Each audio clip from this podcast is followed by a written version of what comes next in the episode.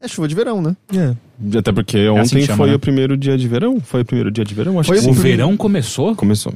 Cara, Não, acabou não, o ano. não, começou? A Bia tá dizendo que não. 22 de dezembro. Mentira, gente. Já é novembro. Novembro é Eu verão. nem tento fingir que Não eu é? sei quando começa É as que a nossa estações primavera. Não, faz sentido, Rick. Porque É cada... o horário de verão. Ué, mas o horário de verão... Não, mas pensa. pensa... Então é o horário de primavera. Rick, mas pensa o seguinte: cada estação. perdido. cada estação tem três meses, é isso? Quê? Sério? É 3, 6, 9, 12. Dá um ano, quatro Olha só, estações. descobrindo coisas. E águas de março fechando o verão. É verdade. Se você tira três meses de março, você chega no Faz fim de sentido. dezembro. Em Faz janeiro. sentido.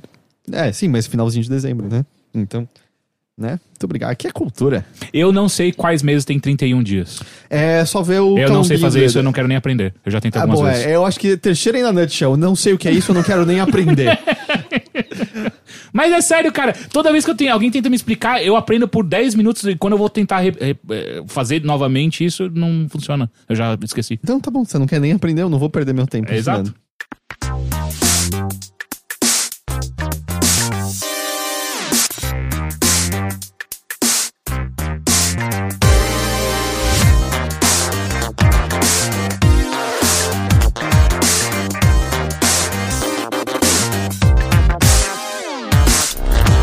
Saudações a todos e bem-vindos a mais uma edição do Mothership, podcast de videogames e outras formas de entretenimento eletrônico do Overloader.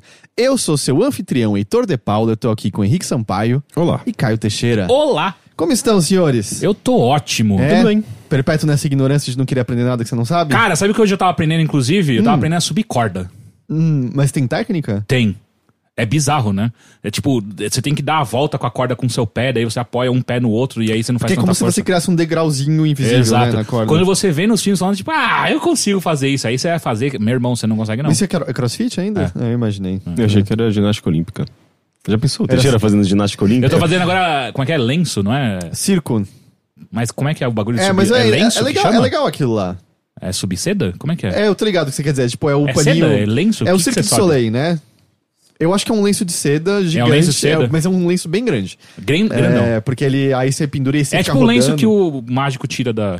Porque eu vi alguém, eu vi um vídeo de alguém há pouco tempo. É a escola de circo que tem normalmente. Essa... Ah, você viu o vídeo do, Mas do é Thomas Kaufman. Do Thomas Kaufman, exatamente. Ele faz umas coisas incríveis, né? É, ele, Thomas ele Kaufman. Saiu ele girando. é músico de games, ele fez a trilha sonora Dandara. de Dandara, por exemplo. Ah, que legal. E ele faz também artista circense. A mãe da Mora faz isso também. É, que legal. Caralho, ah, as pessoas de, de games no Brasil, elas são muito zasaueiras, né? É impressionante. É quase como se as pessoas quisessem aprender coisas diferente da atitude de não, é sei e não quero nem aprender. É muito estranho. É eu não sei quem é que faz isso. Eu Depois também. que você passou de 18 anos, você não precisa mais aprender nada. Nada, já sabe tudo que é necessário É. pra essa vida. Você já saiu do colégio, você não precisa mais aprender. Não é assim que funciona? Sim, mas sabe o que eu gostaria que as pessoas aprendessem? O quê? Eu gostaria que as pessoas aprendessem que nós temos uma campanha de financiamento coletivo que você encontra no apoia.se barra overloader. Pessoas que já aprenderam isso são o Frederico Machuca e o Bruno Lima, que já são nossos apoiadores por lá. É graças a essa campanha de financiamento coletivo que a gente pode manter o site funcionando, pode manter nossos trabalhos de pé e pode manter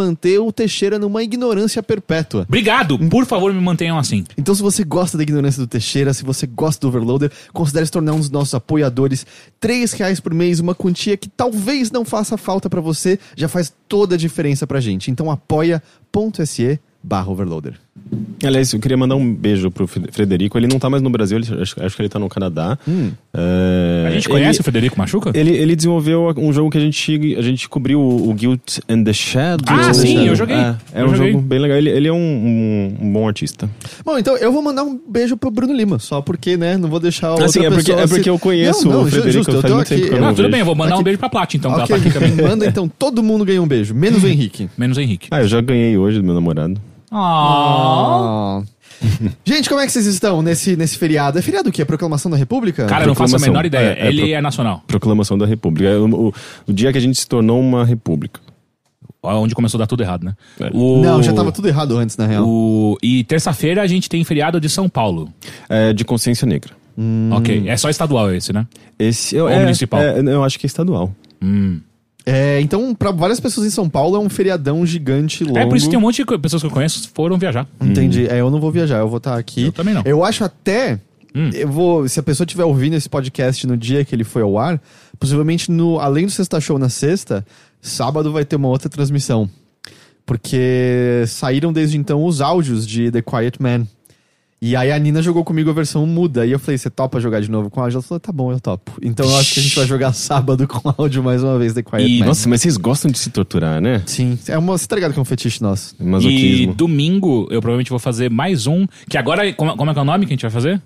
Tri- Ah. stream, stream cheira, né? Não. E trincheira que eu queria. O É, Henrique bateu trin- o pé em Eu acho trincheira. que trincheira é melhor, já que você, você vai jogar jogos competitivos. Sim. é, eu acho que faz sentido o nome. E trincheira é muita coisa, né? Muita ideia, muito. Bom, são três coisas juntas, né? É, é, muita, é uma ideia muito mirabolante. Aliás, pessoal que você não viu, você fez no, no domingo um passado teste. jogando Black Ops 4, foi isso? Exato, Black Ops 4. É, enfim, eu, eu, eu até quero levantar essa questão tanto pra vocês quanto pra nossa audiência, as pessoas que estão ao vivo aqui podem comentar, que é se eu faço. Primeiro, eu tô pensando em fazer todo domingo mesmo, final do dia de domingo, e se eu faço um jogo por transmissão ou se eu faço vários.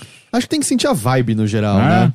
É porque eu gosto de ter uma naturalidade ou então prometer com antecedência. Eu tava pensando até abrir uma, uma Enquete. enquete. no sábado, lá pelo, pelo perfil do Overloader, e as pessoas me ajudarem a decidir o que a gente vai jogar. Lembrando que pela configuração que você tá, tem que ser no PC, certo? É tudo do PC, só posso jogar no PC. Eu, eu acho bom. é, a gente vai entrar em discussão de reunião de. de- de- Tá tudo bem, as é, pessoas. editorial aqui, mas eu acho melhor é, definir com antecedência, porque. Pra você poder fazer arte. É, não, não só isso, mas. É, é, é- é melhor, assim, as pessoas é, saberem qual é o jogo que elas vão ver. coisa- E, melhor também pra indexa- indexar e as pessoas depois encontrarem. Tem razão, porque daí quando a gente cria o. A gente pode, pode criar o evento no YouTube com mais antecedência. E você pode fazer uma enquete no Twitter também. Então, É isso que eu tinha falado. Ah, você fazer tinha um, pensado. uma enquete no Twitter. Mas eu, eu Twitter. gosto do nome não oficial dos streams do Teixeira que o Henrique deu, que é Parrudinho Plays. Parrudinho Plays. é Parrudinho o... Plays vai ser o nome do meu É o coração. nome interno. É o nome interno. Então tá bom, então a gente vai, eh, a gente vai abrindo essas coisas aí pra domingo. Então, caralho, tem muita coisa de overloader durante esse feriadão. Se Pois você é. tiver aí. É, eu não vou dar 100% de garantia que esse lance rola no sábado, a ideia é que role, mas vai que acontece alguma coisa e aí não rola. Então, assim, eu não tô prometendo, eu tô dizendo que provavelmente vai acontecer. Justo. Justo? Justo. Ah, puta, já sei. Vou jogar Overwatch porque eu não joguei com a Ashe ainda. Eu também não liguei pra testar a Ash ainda. Eu testei o Wrecking Ball pela primeira vez semana passada. Wrecking Ball é uma delícia de jogar. Você não ganha nada, mas é uma delícia. Eu, na verdade, é que tava com problema na internet em casa, eu não tava conseguindo jogar as partidas direito, então não deu nem pra testar direito. Aconteceu alguma coisa que a configuração de Wi-Fi mudou, o Wi-Fi tá um lixo e meu Switch não conecta mais na internet. Ele lê todas as conexões de Wi-Fi como possíveis, menos as minhas. Aí eu fiz tethering no celular, atualizei o sistema, não adiantou nada, mas uma pessoa me falou que isso rolou com ela de mudar sozinho a configuração de Wi-Fi. Eu preciso entrar e mudar, porque eu não consigo baixar a coleção da SNK, que eu quero jogar muito. Que estranho. Pois é, pois é. E foi, às vezes, o seu, o seu roteador atualizou sozinho, é isso? Talvez eu não entenda o suficiente, eu falo palavras a esmo pensando que alguma delas deve fazer sentido. É, isso é certamente uma, uma pauta muito divertida pra podcast. Roteador de Wi-Fi. O Rick tá nesse feriado, ele Tá, tá, né? Tá, tá, tá toda, toda. Acontece. Então só de raiva eu não vou começar pelo Henrique. Não começa eu, pelo não, Henrique. eu não queria falar mesmo. Então eu vou começar pelo Henrique. Agora vai, Henrique, você tem que falar. Puta merda. Oi Henrique, tudo bem? Tudo bem. O que, que você anda jogando? Ah, eu tô jogando dois jogos que inclusive a gente gravou já vídeos. Um deve sair talvez na semana que vem, outro já está no ar, que é o Tetris Effect. Ah, Tetris Effect é o novo jogo do Tetsuya Mizuguchi. Ah, eu só joguei ele em na versão standard, né? Tipo, na versão telas 2D. Ah, e eu sei que faz muita diferença você jogar esse jogo em VR. Ele tem é, ele explora muito bem, né? Tipo, a tridimensionalidade do espaço ali, tipo, som. Ah, então eu não vou poder comentar sobre a- essa experiência mais imersiva e mais, provavelmente, mais é, é, impactante. Mas ainda assim, eu acho que jogar esse jogo em telas 2D é, é maravilhoso, assim. Esse jogo é muito, muito, muito bom. Eu joguei um bocado também. A gente fez uma transmissão na semana passada e eu acho que se você olhar as mensagens que eu troquei com o Henrique nos últimos cinco dias são sempre. Você tá jogando Tetris Effect agora? Não, eu vou entrar na sua conta pra jogar então. É, esse jogo é incrível. Esse jogo é maravilhoso, maravilhoso. É, eu, eu diria que eu acho que talvez seja a melhor versão de Tetris já feita. Porque é, aí que tá, eu acho que ele talvez ele, ele, ele seja tipo um. É que eu acho que ele é um, um- um jogo do Tetris muito bom, sabe? Com controles precisos, com, eh, com ideias legais, com variações legais. Ele tem muitos e muitos modos diferentes, sabe? Que exploram diferentes. Eh, eh, Tem um jogo de corrida do Tetris? Eu adorava quando tinha aqueles não, mil e um do brick, Tetris. do Brick Game, É. né? Não. Isso daí é, é, provavelmente a coisa mais idiota que, Que já fizeram com o isso, Tetris. cara? Você tá me tirando, eu jogava bem pra caralho esse É negócio. um, é um negócio de corrida eu ganhei todo mundo no colégio. Externato São José não tinha pra ninguém. Enfim. Campeão de Brick Game. Porra, ganhava tudo. Ele Mi- tem. Minigameiro. Eu ele, sou mini ele, gamer. ele tem, inclusive, diferente. Ele tem o modo a campanha ali, né? Que você vai passando de fase, as fases. eh, cada fase possui sua própria música, com seus, seus tons, arranjos eh, e ritmos diferentes, com visuais diferentes, né? Enfim, é- o modo jornada é, é- é fascinante, assim, tipo, é onde tá a maior parte da, da- acho que da, da do brilhantismo desse jogo. Ele é gostoso, né? Por simplesmente é um jogo muito good vibes nesse Sim. modo jornada dele. Até tem muito. É uma, é uma estética meio Mizuguchi, mas as músicas que tem letra, por exemplo, são umas letras muito. Juntos podemos conquistar o mundo. É, é, são- juntos. Mas, mas não é brega, funciona naquele É, é, contexto. é meio impressionante como é um jogo que parece que representa um período que não é o nosso, né? Ele parece que ele é, é uma coisa assim, tipo, do fim dos anos 2000, do começo dos anos 2000, porque é uma das poucas obras que eu vejo atualmente que não é depressiva, sabe? Que não não não fala sobre os problemas que a gente está enfrentando. É um, é um jogo é, com uma vibe muito positiva é, e muito esperançosa do mundo, sabe? Tipo, é muito sobre amor e é, os temas que ele aborda, assim, na- nas músicas e, e, e como ele, ele é super ambientalista, né? Tipo, ele tem fa- fases inteiras, assim, sobre eh, fundo do mar e animais e, e vento e, sabe, tipo, natureza. Ele é um jogo bem... Tipo, paz mundial, world. É, mais uma pergunta. Isso é feito pra, de fato, passar uma mensagem ambientalista ou é simplesmente pra fazer uma, um, um contraponto com o- a retidão e a exatidão do Tetris, né? Eu, eu acho que, na verdade, o jogo... Existe um comentário político disso? que eu dizer? Eu, eu não, eu não vejo nenhum comentário, mas eu acho que é, é, o, o, o Tetsuya Mizuguchi ele tem uma linha né, de, de estética, temática que ele explora nos seus jogos, desde, sei lá, o próprio Res, eu acho que o Res, o Child of Eden, o Luminous também um pouco, e esse daí ele segue essa mesma linha, sabe? Tipo, de... de de- eu acho que, de certa forma, ele, ele fala sobre conexão entre as pessoas, a relação entre as pessoas com o mundo, com o meio ambiente. Então, vai ter a fase da cidade, vai ter a fase eh, do fundo do mar, vai ter a fase do espaço, vai ter uma, tem uma fase, por exemplo, que é maravilhosa, assim, tipo, ele eh, começa num deserto e você vê eh, um- umas pessoas andando de camelo nesse deserto e quando você faz uma- um Tetris, vem um vento, Peraí, uma chama brisa. Tetris quando a gente faz? Não, é, o Tetris é quando você elimina quatro peças. Sério? Sim. Isso Sim. chama Tetris? Eu não sabia É. que tinha um nome pra Tetris. Sabe que, sabe que o nome das peças são tetríminos. Quê? Porque Tem- toda- tem nome pra tudo. Todas só tem quatro bloquinhos. Te... Caralho, cara. Não, pera. É o máximo de quatro, porque tem umas que tem menos, não tem? Não, todas têm quatro bloquinhos. Olha só, cara. E, e nesse, nesse Olha, jogo. isso, é- ó, Mothership é educação, cara. Nesse jogo, inclusive, você pode fazer octris, eh, deca, dodeca, decatris. É, Decatriz, do- Dex, Dex, Dex, Dexahectrix Eu acho que e, é. Aí você vê como quando quando eu E- faltei na minha aula de geometria, olha só. e Perfectris. Perfectris. 18 linhas de uma vez. Nossa, isso daí que não existe quando, quanto mais você vai fazendo linha no modo jornada, você vai juntando a barra da zone. Ah, não, mas não, calma, não, de- deixa, deixa eu explicar isso depois. é, é que eu não terminei, eu não terminei. Você tá de- pulando ou você tá atravessando É que senão a gente vai, vai eu, não, eu não vou conseguir Ele, ele que veio falar de Dodecatriz. É, nessa fase do, do, do, do deserto, por exemplo, você tem esses elementos, tipo o vento, inclusive é a temática do, do, da fase, e quando, conforme você vai jogando, né, tipo, a fase vai evoluindo, assim, como se tivesse uma narrativa. E. E, e, e na- tipo, chega, chega um ponto em que você. é, tipo, sei lá, faz 20 linhas, elimina 20 linhas por aí. Perfect E, e. Não, não, não. Tipo, continuamente. Ah, tá, tá. E, e ela muda meio que pra lua e deixando a terra no fundo, assim. E, e também continua sendo um deserto. A, a temática, eu acho que na verdade é deserto. Talvez É, o nome é, da fase pe- seja Pelo deserto. menos é a conexão que eu vejo é essa. Sim, e, e é muito bonito isso, sabe? Tipo, essa coisa de, eh, de explorar um, um espaço, perspectivas, eh, que, tipo, lá na Terra, naquele ponto específico daquele deserto, tem uma pessoa andando de camelo e, e de repente, tipo, sei lá, ele, ele joga a, a perspectiva do outro lado, sabe? Tipo, da Lua e você vendo a Terra e possivelmente o deserto, só que de muito distante. Então ele tem umas coisas meio filosóficas e meio é, bonitas, assim, tipo, que, que geram uma reflexão enquanto você tá jogando. Ou mesmo, ou às vezes só você assistindo alguém jogar, porque é meio difícil você prestar total, atenção no cenário e nessa narrativa que tá sendo contada de fundo às vezes. Mas é, é uma experiência que eu jamais imaginei ter com Tetris, sabe? Tem um lado poético, tem um lado artístico, tem um lado, eu acho que sensorial mesmo, né? Tipo, as, as imagens que ele, que ele mostra ali, ele evoca emoções e, e sentimentos de acordo com, com, com esses sons e essas imagens enquanto você está jogando, sabe? Então, é uma experiência de Tetris que. Uh, não sei, eu nunca tinha imaginado, mas que funciona muito bem, assim. Eu acho que você se envolve com tudo aquilo, é muito emocional, sabe? Tanto é que, sei lá, tem fases que eu termino assim com lágrimas nos olhos, sabe? De tão bonito. Tinha uma pergunta no chat quantas vezes você chorou com Tetris. É, é, na mas... primeira fase eu já, eu já, já fiquei meio. É, que é, é, é, é, realmente muito legal. Assim, é um jogo que eu sinto que você quer jogar com a luz apagada, só a TV, fone de ouvido. Eu imagino como é em realidade virtual isso. E tem o lance de que é, é, existem sons sincronizados com o movimento das suas peças sempre. Então uhum. você tá fazendo música.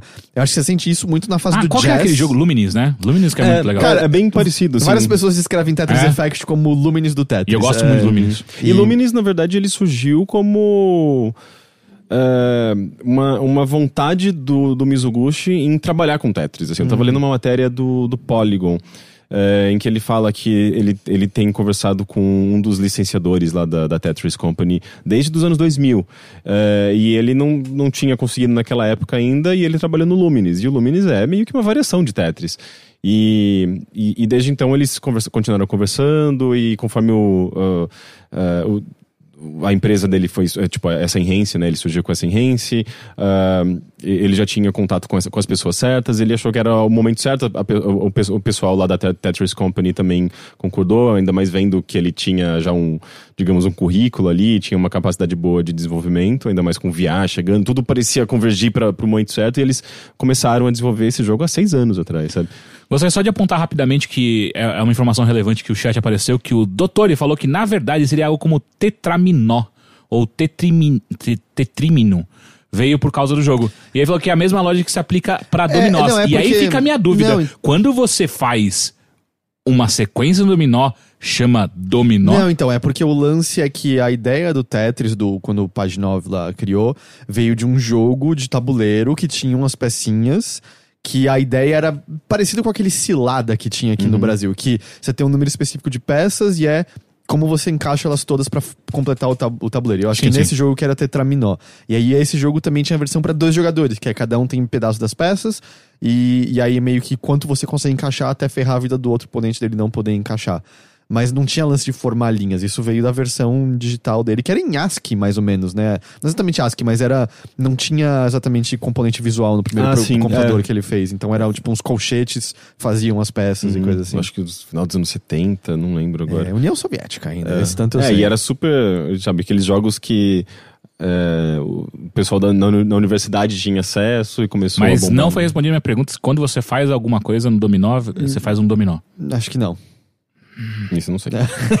Mas posso falar de Zone Sim, agora? agora vai. Pode. Então, no modo jornada, porque tem uma cacetada de outras modalidades legais dentro do jogo, separado. Mas nesse modo jornada, quanto mais linhas você faz, você vai enchendo uma barra de zone. Você entra na zona. Ok? Quando você ativa a zona, tudo fica em câmera lenta. Uhum. E aí, quando você na verdade, faz. o tempo para, né? É, o tempo para. As peças estão caindo ainda, na real, mas elas caem Não, mais mas devagar. não, elas, elas ficam lá em cima. Elas só caem se você descer. Ah, é? Elas não ficam mais lentas, elas ficam paradas. Eu mesmo. não reparei nisso. Que Você coisa. só vai descendo rápido. É, eu não- aparentemente sim, não sei. Mas o lance é, e aí quando você faz linhas, essas linhas feitas são jogadas pra baixo da pilha imediatamente. Então você nunca bloqueia seu caminho pra novas linhas. E essas linhas são só contabilizadas quando a zona acaba. Acaba. Então você pode fazer coisas além de Tetris. Se você faz oito linhas, você faz um octris. Se você faz 12 é um dodecatris, não é isso? Você faz 16 é um dodecahectrix, acho que é isso. E se você faz 18, é 18 ou 20, não sei, é um Perfect Race. Que daí eles tentaram parar de, de usar termos matemáticos e. E, por- não, e porque eu acho que o, o, o jogo tem um máximo de 21 linhas, então eventualmente é impossível só você encaixar coisa sem alcançar o topo. É, eu nunca vi ninguém fazer isso. É, ah, eu vi no, no Twitter já vários. É, mas são umas pessoas que jogam Tetris de uma maneira que você olha e fala, cara, vocês estão enxergando a matriz, sabe? É, É, eles são computadores. Até, É. até porque eu sinto que é um jogo que, assim, é- é- chega. Quando você termina, por exemplo, o modo campanha. É, eu acho que isso já, já mostra que você é um, um bom jogador, porque as últimas fases são muito rápidas, assim, é um lance de. As peças só despencam, assim, blá blá blá. Você, tipo, você tem Aonde que. isso? Nas últimas fases do jogo. Então, eu não senti o modo jornada tão complicado Não, assim. as últimas fases. Então, eu não achei, eu achei que ainda Então, tem... é porque você é um bom jogador. é isso que eu tô quer- querendo dizer. É, é, quando você termina o modo, é, o modo jornada, eu acho que, especialmente se você não termina com muita dificuldade, isso já, já indica que você é um bom jogador de Tetris, sabe? Porque, é, tipo, nessas últimas fases as peças de- descem muito rápido, assim, ou simplesmente elas não, não descem, elas despencam, elas já aparecem lá embaixo. Não, não é nesse nível, Henrique. Cara, sim, é, entra. é, aliás, na verdade, eu Na- acho que no, no modo normal do Ah, Journey, tá. nas últimas fases elas, elas, elas despencam, mas não chega a ser um teleporte. Se você jogar no modo No hard, hard, tá. no modo no, no- ali no, no Journey. Tem fases em que você, tipo, já tem o teleporte direto, assim, sabe? Tipo, você tem que pensar é, imediatamente é, para você ter um mínimo de controle de onde essa peça vai se, vai se posicionar. O máximo que você tem ali de de tempo até ela se solidificar é quando você, se- você move com essa peça. Daí ela meio que dura, às vezes, meio segundo, um segundo, até ela trrr, já, já É que você pode ficar fazendo o giro, É, o- que não o é giro infinito, mas se você ficar girando na base, você Uhum. consegue encaixar lá por mais tempo. Mas aí, aí que tá. Chega num ponto, é, eu acho que quando você quer continuar jogando e se sentindo desafiado, você tem que ir pra esse, esse modo hard, ou você tem que pegar um- um- umas modalidades específicas lá que são também muito difíceis. Só que daí o jogo começa a deixar de ter essa carga mais emocional e relaxante e agradável para se tornar um, um negócio bem mais intenso, assim, tipo, uma intensidade que, que também passeia ali entre a frustração e a raiva, né? Porque é, ele começa a se tornar um, um negócio extremamente difícil. E, e é o ponto que eu, eu, eu, eu cheguei agora e eu não sei se eu tô apreciando tanto mais. Porque eu tava gostando muito de, de descobrir as fases e ver o que mais que tinha de diferente e, e- e sentir essa jornada mesmo emocional, sabe, que o jogo tava propondo. Agora que eu tô indo mais pra esse caminho de, tá, isso aqui eu já venci, eu quero fazer as coisas difíceis, eu tô sofrendo pra caralho, assim, tipo, é, é de sei lá, não tem nem mais o, momento de rela- relaxamento tanto que eu tinha antes, né? Porque eu acho que na- ne- ne- no modo normal ali do, eh, do modo jornada, ele brinca muito com tensão e relaxamento, assim, muito com a música mesmo, né? Senti- eh, seguindo a progressão da música e... Eu acho que é uma das, das coisas gostosas desse jogo, assim, tipo, tá muito difícil e de repente ele dá uma, uma, uma, uma descida, assim, como se fosse, tipo, a queda na montanha russa, sabe? E, e no modo hard é só pancadaria, sabe? Tem, eu acho que alguns momentos de É só pancadão. Mas é muito, muito, muito tenso, é muito difícil, assim, é muito. Eu tenho me frustrado muito jogando, sabe? Então eu acho que eu, eu talvez não seja muito pra é, mim ou- esse é, modo. joga sabe? os modos. Tem uns modos que é Sabe só qual modo que você bem? O de corrida. Mas tem uns modos só pra relaxar e coisa do tipo. É, qual o problema Mas o modo de relaxar não é, eu não vejo tanta graça. Eu fiz só pra fazer pra ganhar o troféu de jogar todos os modos, Entendi. sabe? Eu gosto quando é uma coisa mais equilibrada. Mas eu sinto que tem algumas coisas ali que são pra, tipo, jogadores hardcore profissionais ah, mesmo, não, sem sabe? dúvida, sem dúvida. E, e é o que talvez não seja muito pra mim que esteja, esteja me- entrando na minha frente, sabe? Tipo, É, eu, de... eu percebi que o que eu mais gosto é que depois que você termina o Journey, você pode fazer um modo que você passa por todas as fases direto. Uhum. E aí eu fiquei fazendo essa modalidade em casa e era só, ah, tá gostoso a vida, sabe? Sim. E, e a, porque o tema das fases. Eu acho que a única fase que eu não gosto é aquela que tem uns satélites no fundo. Eu acho ela visualmente sem graça. E eu não Uhum. gosto da música também, eu acho. E eu não gosto das pecinhas na fase do Da Vinci. Não gosto das pecinhas feitas de engrenagens. De engrenagem, né? Elas- Elas, têm, elas sobram um espaço entre elas. E o barulho delas, aquele. É tudo mecânico, né? É, eu não, não sei, tem alguma coisa que me irrita naquelas lá. Mas o jogo é, mui é muito, muito legal. Eu acho só. O que tá sendo o grande ponto de contenda dele, ele custa 40 dólares.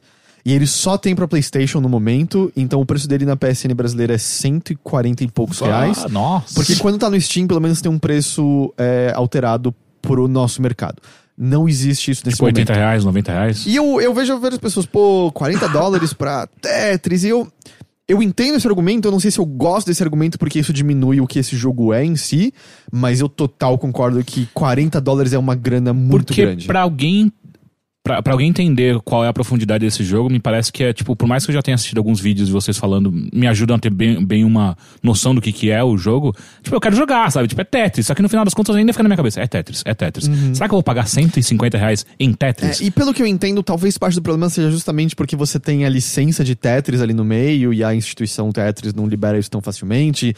E como você falou, um jogo tá há seis anos, né? Uhum. Com a ideia e. e como- é, é um jogo extremamente bem feito. Extrema, extremamente bem É feito. porque, tipo, s- é Tetris, mas não é Tetris, né? Porque, tipo, se você tem ali um, um joguinho do Tetris em preto e branco, só com as pecinhas, sem nenhum elemento visual sonoro, é, você tem uma coisa. E o, o Tetris Effect, por mais que ele seja esse Tetrisinho em branco, co- tipo, sobreposto numa coisa maravilhosa, uma experiência audiovisual toda sincronizada e tudo mais. Tipo, eu não sei assim, tipo, o jogo meio que é o mesmo, mas você tem uma camada tão eh, impactante visual e sonora. Então, sabe, tipo, é um negócio que te faz eh, eh, ficar emocionado, sabe? Você E- fica emocionado. Não, eu, eu vi, vi muitos relatos de Você pessoas fica emocionado, bastante ok? Ah, eu fico às vezes. Especialmente, Tô agora, em, inclusive. especialmente em VR, sabe? Tipo, que eu acho que também a pessoa que, que compra esse jogo, ela no mínimo tem que ter a experiência também em VR pra, pra perceber o quão poderoso esse, jogo, esse negócio Então, pode o ser. que eu sabe? quero dizer é, eu entendo tudo isso e eu acho que, de fato, o jogo vale o que ele tá sendo cobrado. Acho que o, que, o problema que ele esbarra é o, a marca Tetris na cara, assim, deixa muita gente com o pé atrás de gastar essa quantia, no Brasil especificamente, Exato, saca? ainda- assim, eu vi muita gente nos- nos Estados Unidos mesmo, mas pensando no nosso mercado em si, É. é, muita grana. É muita, muita Tipo, grana. é, se alguém. é, Se a gente transferir pra realidade dos nossos jogadores de maneira geral, tipo, que vai comprar um jogo por mês e olhe lá, tipo, você vai gastar o seu um jogo por mês em Tetris Effect? E Eu isso tá sei. pensando numa realidade que praticamente nem existe, porque a maior parte das pessoas compram dois jogos por ano. Tudo, é, exato. Então, se a gente vai gastar um por mês, isso já é meio absurdo. se É, você vai mas- dois por ano, mas cara, eu- eu acho- você, ga- você acabou de comprar Red Dead Redemption 2, É, mas eu acho que não tem, é um argumento bem ruim, né? Porque é um jogo que tem um- também uma longevidade muito grande, ele tem eh, diferentes modos, ele tem um lance muito legal, assim, de todo final de, sema- final de semana eh, tem meio que uma...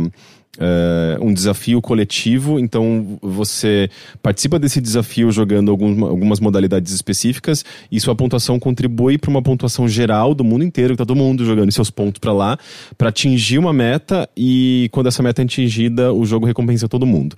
É, liberando, sei lá, novos avatares. Eu sinto que, tipo, as recompensas são meio. Meh. É, são, são coisas é, mais estéticas. A única assim. coisa recompensa mas, mas eu legal- acho que isso dá abertura para coisas realmente grandes acontecerem. A sabe? recompensa mais legal é se você chegar no nível 50, que é a recompensa que teve nesse fim de semana, que é um modo Tetris Game Boy.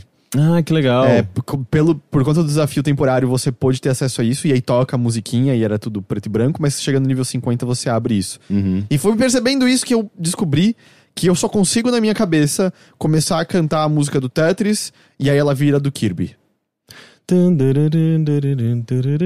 Eu começo a pensar em funk. Não, não é, Eu não vira. não, eu não sei, porque na minha cabeça. Como vira- canta? Então, agora eu não sei, porque você cantou do Tetris e só tem do Tetris na minha cabeça. Pam, parará, parará. Isso é Tetris ou é Kirby? Parará. Isso é Tetris ou é Não, isso, Kirby? aqui, isso é Tetris. Você viu? Você falou que era Kirby. Não, não, não. Ki- Kirby é. Ah, eu não sei E agora. aí, de se você vai. as notas. Aí é Fluffy Horde. Não, é. é- é- Eu sei, eu sei. É que você não, você não viu o que a gente viu de Fluffy Horde. Não. É, mas enfim, eu acho que é um jogo que, que compensa, assim, sa- sabe, esse valor. Eu não sei que, sei lá, você simplesmente não goste de puzzle, de Tetris, mas eu acho que é um negócio tão universal, né? Uma experiência tão. é, eu diria que é um dos jogos mais perfeitos já feitos, sabe? Tipo, o Tetris. E essa versão Ah, o é uma. da- Tetris original o é Tetris. provavelmente o melhor jogo já feito. Exato. E essa versão é a versão definitiva pra mim, assim, do Tetris, porque é, ela, ela é, é perfeita, assim, pra você jogar, pelo menos sozinho, né? Porque não, é- não tem um modo multiplayer, que talvez esse seja o maior defeito desse jogo pra mim, é, de competitivo, né, no caso. Mas é, ainda assim, eu sinto que é uma experiência. é, o jogo tá lá na, na sua melhor forma e e, e tem essa, essa, esse trabalho audiovisual maravilhoso que é, que é muito caro de se fazer, sabe? Você tem, sei lá, 50 músicas diferentes no jogo. Imagina pra você produzir todas essas músicas sincronizadas com o jogo, sincronizadas com o visual. É um negócio muito grandioso, na verdade, sabe? Então, eu, eu, eu, disco- eu discordo, não. Eu concordo com absolutamente tudo que você tá falando. E eu também acho que ele vale isso. Eu só tô apontando que a realidade que as pessoas vivem é, é uma outra, sabe? É uma onde você Sim. tem que, que escolher o que você vai gastar dinheiro e talvez 40 dólares num jogo de Tetris é onde trava. Então, tipo, mas aí que, aí que tá, tipo, se, se você quer jogar sozinho na sua experiência em casa, tudo bem, eh, e você gosta, tipo, de. Você prefere jogos narrativos, eu acho ok, então você vai pra um Red Dead Redemption, mas às vezes, sei lá, você tem eh, Red Dead, Red Dead Redemption, você tem Tetris Effect e você tem, sei lá, visitas em casa. Qual jogo você vai querer mostrar pras pessoas? Nem os dois. É, eu tô fazendo outra coisa com as É. visitas, eu não vou ficar jogando videogame. Não, mas se as pessoas querem ver alguma coisa, eu não sei, tipo, Red Dead Redemption. casa delas, vieram na minha É casa um jogar negócio videogame. muito single player. Primeiro, ninguém é vem muito na minha sozinho, casa, sabe? É, e Não, e esse Tetris argumento- Effect é um negócio meio que. Esse argumento é muito ruim. Qual É. jogo eu quero mostrar pras visitas? Não, não, porque lá, eu- eu, eu- fiz um bolo pra elas. Não sei. As pessoas querem ver videogames, sabe? Tá? Tipo, Você tem alguns jogos e, tipo, você eu não vou vai ligar colocar um jogo. Towerfall, é o que eu sempre faço. Liga Towerfall e fica olhando Tá as bom, pessoas. é. Liga o Faustão. Isso não é um jogo. Contra argumento, Teixeira. Você tem a possibilidade de ligar um segundo controle em Tetris Effect pra, e aí esse segundo controle vibra de acordo com a é, sincronizado Ah, ele com- faz isso também? E aí você pode botar um segundo controle no seu saco e vai ficar vibrando de acordo com as coisas acontecendo na tela. Sou! Ok. Eu não Esquece que tudo que eu tô falando, você Eu- pode a merda fazer é que eu não tenho o segundo controle no Com PS4. certeza alguém vai conseguir ligar um vibrador nisso. Ah, mas é a história do Tetsuya Mizuguchi, É, né? tinha o. O quê? É essa o história do tra- Transviber do. Do Res. Ah, tá. Eram uns lances adicionais que você comprava que vibrava no seu corpo. E eles fizeram a roupa é, pra uma PlayStation Res Experience. Infinite. Então hoje em dia tá numa faculdade, alguma coisa assim. E aí você sente a, Yeah, a- o seu faculdade. corpo. É, o corpo vibra de acordo com você jogando Res Infinite.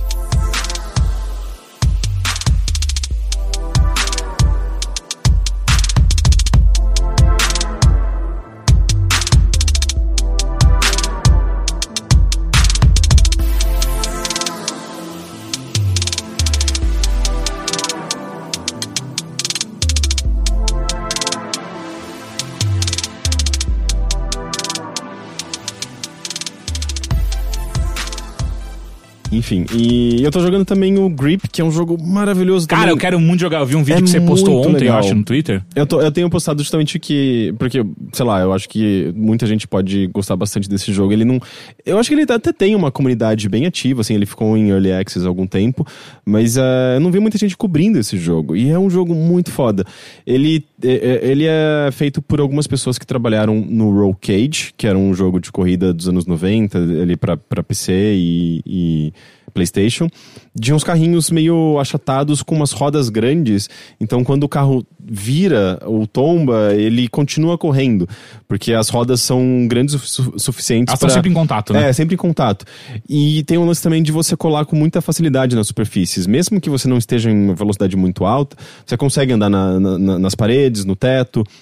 E o jogo ele explora muito isso. A descrição que você me deu do carrinho lá quando a gente era criança é a melhor. É, tipo, eu não, é que Quando você não- pega o carrinho e sai andando. Não, aquele carrinho que batia na parede, virava de ponta cabeça e ele ainda tava de pé e ia pro outro lado. Pode crer. É isso que é o jogo. É, é, de, com a diferença que nesse, esse carrinho, quando a gente era criança, ele não grudava no teto, né? Nem nas paredes. Mas tinha um que subia na parede. tinha? Tinha um carrinho que subia na parede. Ele não só subia na parede e caía de costas e Eu- continuava Ele não correndo? subia, Não, Heitor. não, tinha um que subia na. Eu vou achar essa propaganda agora Não, lógico, você... Na propaganda ele subia. É igual na propaganda que os bonequinhos do Comandos de Ação eles falavam. Não, não, eu- vai, vai falando, eu tô perguntando. Carrinho subia a parede.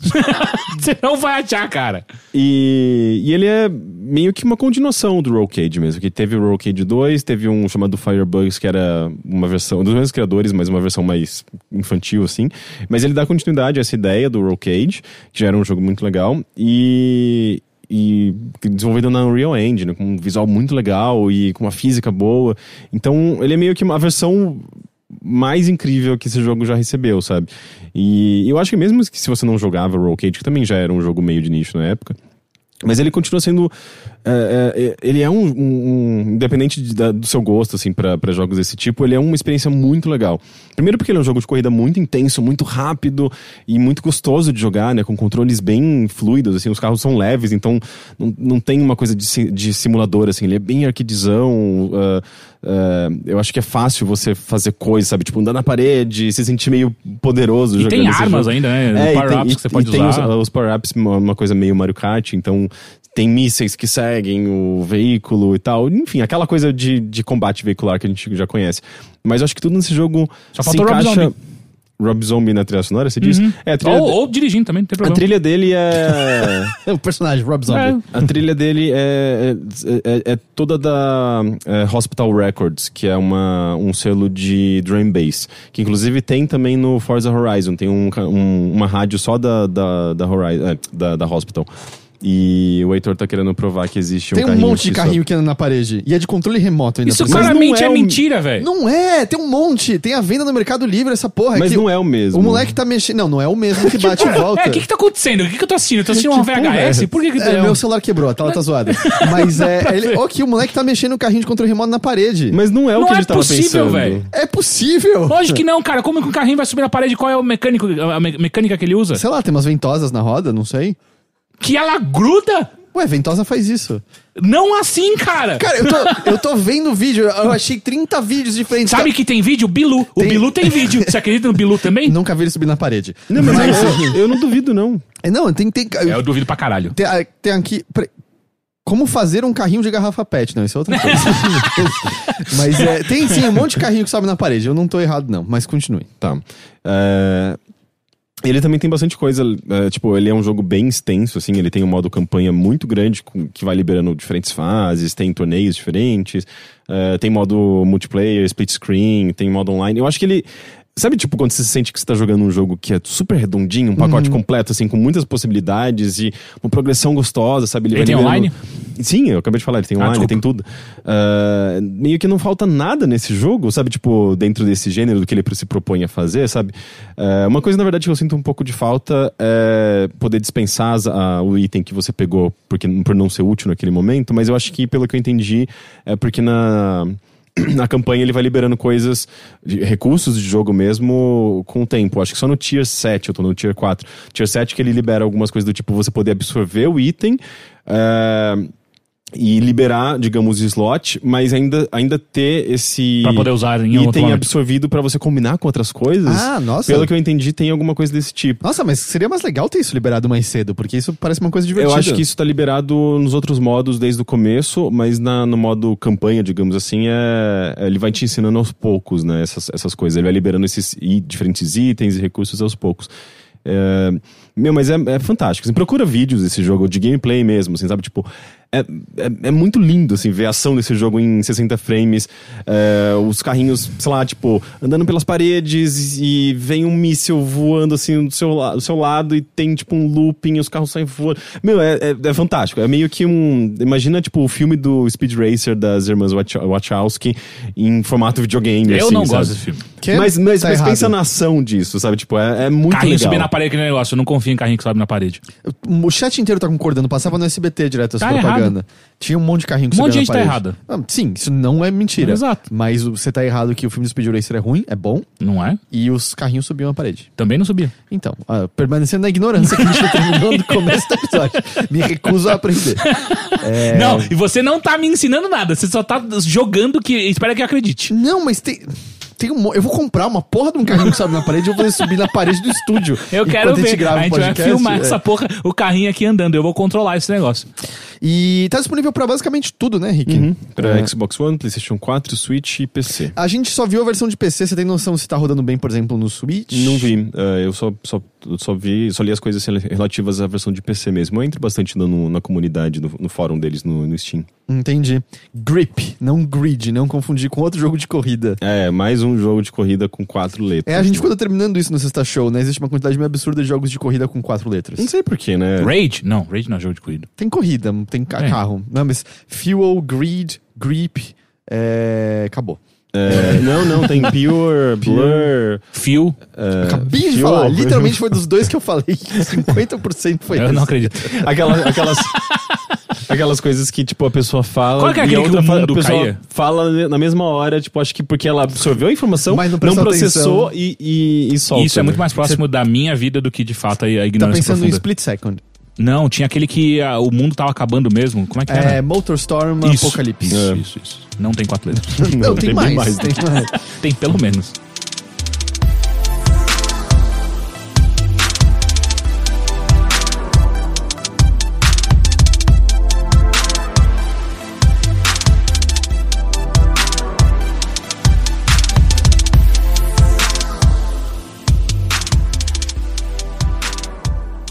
Caio Teixeira, Olá, Parrudinho Plays. tudo bem? Deve já existir um canal chamado Parrudinho Plays, Com né? certeza. A gente tem um ouvinte volta e meia que é o Peludinho Plays. É verdade. Hum, é vocês, um podem fazer, vocês podem fazer uma, uma dupla. Parrudo Pelude. Mas Parrudo e peludo. a gente podia cantar sertanejo de uma vez. O que, que, que que você trouxe pra gente? Que, que, Cara, é o seguinte, eu posso falar de um jogo novo, eu posso falar de um jogo que eu tô jogando bastante, que eu acho que também vale falar. Um dos dois. Jogo Tá. novo, que é o Call of Duty Black Ops 4. Pode ser esse? E qual, só pra eu saber qual é o outro? Diablo 3. Eu tô jogando muito ah, Diablo 3. não, dá esse Diablo 3. Vamos De no... no- novo? Cara, é porque saiu o Necromante e Não, o ele... Necromante saiu faz tempo. É, mas é o... Mas é saiu o- pra Switch. Você tá jogando Switch? Não, então, eu, eu comecei a jogar Diablo 3 porque eu pensei, puta, vou comprar pro Switch. Aí eu falei, não, deixa eu jogar de novo no PC pra ver se é realmente legal pra eu colocar. O que, que foi que ela tá mostrando aqui? Parrudinho Gamer. Tem um Parrudinho Gamer existe. É, exato. Eu não- a gente não sabe como é o canal dele, então não dá pra gente apoiar aqui, mas existe. E aí, ah, eu falei, deixa eu jogar no PC. Eu comecei a jogar no PC e eu viciei de novo essa porra. Tô jogando que nem um louco.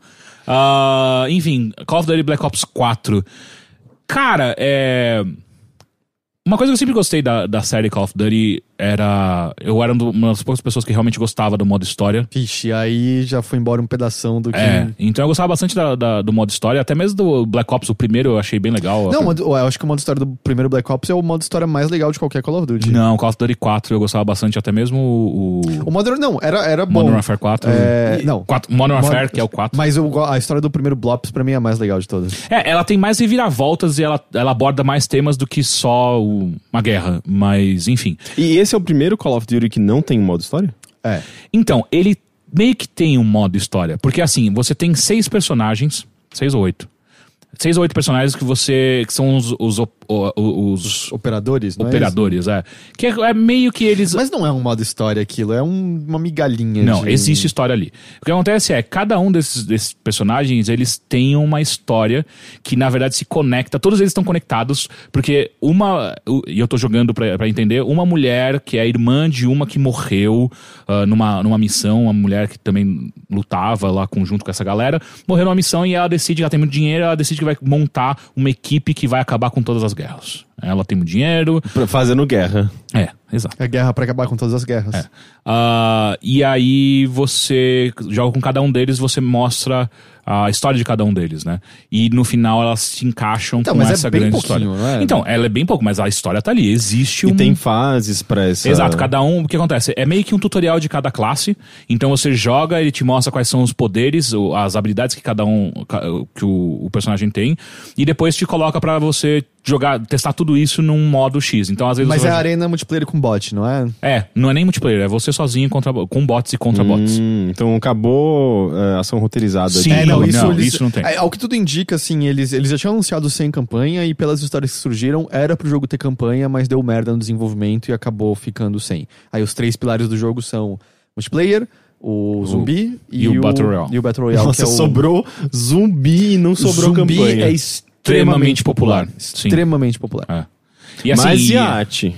Hã? Ah, e, a, e o roteiro? E o, o trabalho do roteirista? Ah, então, mas foi o que a gente acabou de falar, e né? a mensagem nesse jogo? É. Que mensagem que Call of Duty pode E, passar, e- né? e, tipo, é, mesmo essas mini histórias, ele, ele contextualiza em que momento do mundo de Black Ops tá acontecendo. Então, como eu só joguei quatro até agora, tá muito fragmentado ainda pra eu entender. Mas eu acho que não. Que vai conectar com Black Ops 3, que já, pra mim já é uma É, zona, já é uma e o- merda, eu já não entendo direito. O... Então, o que acontece é, por exemplo, uma das coisas. Ele, ele mostra como se fosse uma, um treinamento que você tá fazendo com cada um, e, e quem narra pra você é o Woods. Ah, tá. E é tipo, pra quê? E aí ele fala no começo, tipo, ah, eu sou um amigo da família. E, tipo, Só, o Frank Woods voltar no 2 eu já não tinha gostado. É, pra mim exato. ele tinha que ter morrido naquela cena Exato, mesmo. é, e é ótimo, sabe? Um final. E quem que é, tipo, você tá enfrentando quem nesse modo história? Quem que é inimigo nisso? Então, até, de novo, é muito fragmentado, porque, cara, é, mano, é muito curto. É 15 minutos você faz esse modinho história.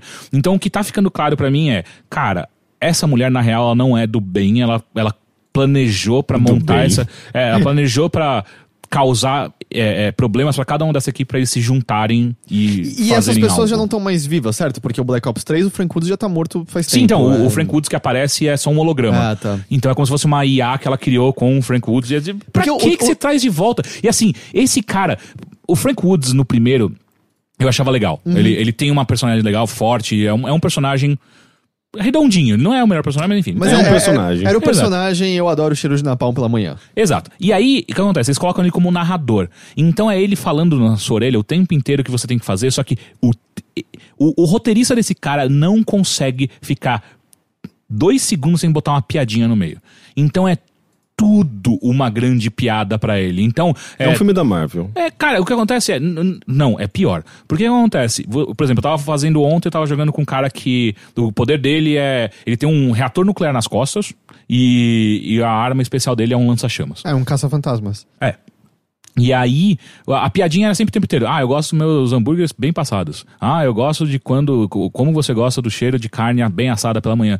E é o tempo inteiro, e ele não para E de ele falar. ainda por cima come carne no ponto errado sempre. É, exato. E aí, tipo, cara, é só. Para, velho. Dá um tempo. Fala uma vez o que você quer falar e não fica na minha orelha falando o tempo inteiro. Ah, esses carnívoros são muito Não, e não é só isso. É tipo, é. é- E parece que o roteiro foi escrito pra aquele moleque de, de 16 anos que, que desenhava metal no, no caderno, sabe? Enquanto tava rolando. Mas como, é, se as histórias estiverem certas que deu problema com toda a campanha narrativa, às vezes foi uma coisa meio feito mais às pressas Sim, pode mesmo. ser, pode ser, mas é. Porque ruim. os rumores também indicam que o modo Battle Royale foi feito num tempo muito, muito pequeno, e o que é surpreendente porque todo mundo tá gostando demais dele, né? É, então. E aí vamos pros outros modos, né? O zumbi eu joguei pouquíssimo, então. É, é o modo zumbi, ele tem uma historinha por trás dele, ah, com quatro personagens. Ele lembra um pouco. ah, lembra o que eu quero dizer, é, a mecânica lembra um pouco Left 4 Dead, mas também os outros Call of Duty já faziam isso, e era sempre quatro pessoas, né? Se não me engano. O, o quê? Ah, o zumbi. É, o modo zumbi sempre com quatro pessoas tal. E aí agora tem um negócio de vo- voltar no tempo. Tem toda uma brincadeirinha que eles tiram completamente do universo de Call of Duty e criaram o próprio. Que já zumbi. rolava, né? Exato. Não tem nada ali de. Não é novo. Não tinha uma modalidade que você literalmente jogava com o John Romero? Acho que sim. Tinha alguma coisa assim? Eu gostava deles? muito da. Acho que não foi no, no Black Ops 1 ou 2 que você pegava os presidentes dos Estados Unidos pra jogar? Era, No um? era no 2, quando você terminava, você É. abria isso, não é, É, isso? é, É. Eu nunca gostei de zumbis, eu sempre achei um É, então, eu não gosto, mas eu achava engraçada a ideia de você jogar com o presidente dos Estados Unidos. Enfim. ah, e aí o modo mais novo pra série, que é o, o, o Battle Royale, que, cara, eu gostei. É um. A grande diferença, assim, quem tá acostumado a jogar Fortnite ou PUBG, tá acostumado bastante a jogar no modo terceira pessoa. Tá certo que no PUBG, por exemplo, tem servers que são focados só pra jogos em primeira pessoa. O Black Ops é só primeira pessoa. Eu não vi se tem alguma modalidade que você pode colocar a câmera pra fora, mas eu acho que não. Ah, e a- o que ele tem de bom é que ele é muito mais rápido que.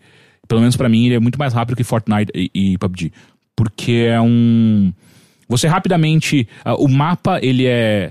Ele é grande, mas ainda assim eu acho que ele é menor do que Fortnite e PUBG. Então você se encontra muito mais rápido com outros jogadores. Ah, as, os eventos que vão acontecer no mapa, então, que é fechar a área pra colocar todo mundo junto nos mesmos lugares, eles são mais rápidos. E as armas também.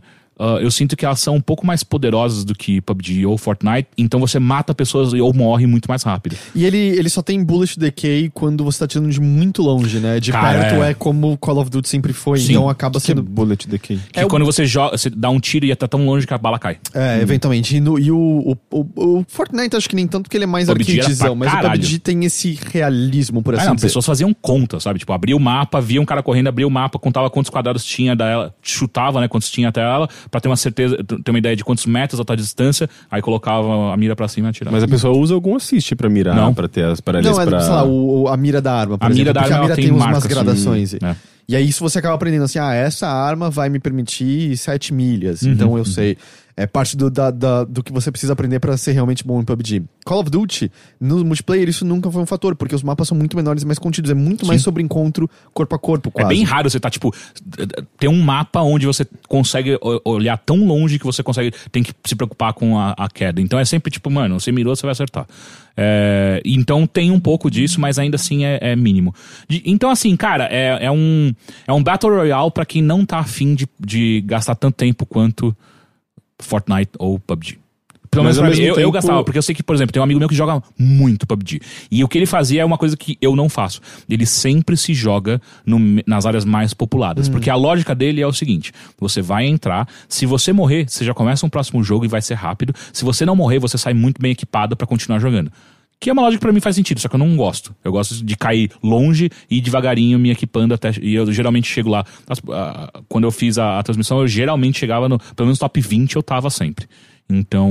Mas matando galera ou quase não? Não, quase sem matar ninguém. Cheguei no top 5 sem matar um, dá um tiro. É pacifista. O Eu gosto, funciona, cara. Ga- Gandhi chegou no top 1 sem matar ninguém. É, é, não foi top 1, mas quase. E, e, enfim, é, funciona, eu gosto. É, mas, enfim, eu gostei. Achei legal. É, de qualquer maneira, quando eu olho pra, pra Call of Duty Black Ops 4, eu não acho que é um pacote atrativo de coisas. Tipo, cara, se Mas o você... multiplayer competitivo você não curtiu? Porque o que eu joguei em evento eu gostei bastante. O que eu tô achando de problemática no, no, no multiplayer, pelo menos a- as quatro vezes que eu joguei, toda vez que você entra no multiplayer, tá faltando alguém no time. Porque eu acho que tá todo mundo jogando o, o Battle Tetris Royale. Effect. O Battle Royale, tá? Eu acho que tá todo mundo jogando Battle Royale, então, cara, é muito difícil você ter dois times fechadinhos, bonitinhos, certinho. Até mesmo no modo mais normal que é o Team Deathmatch.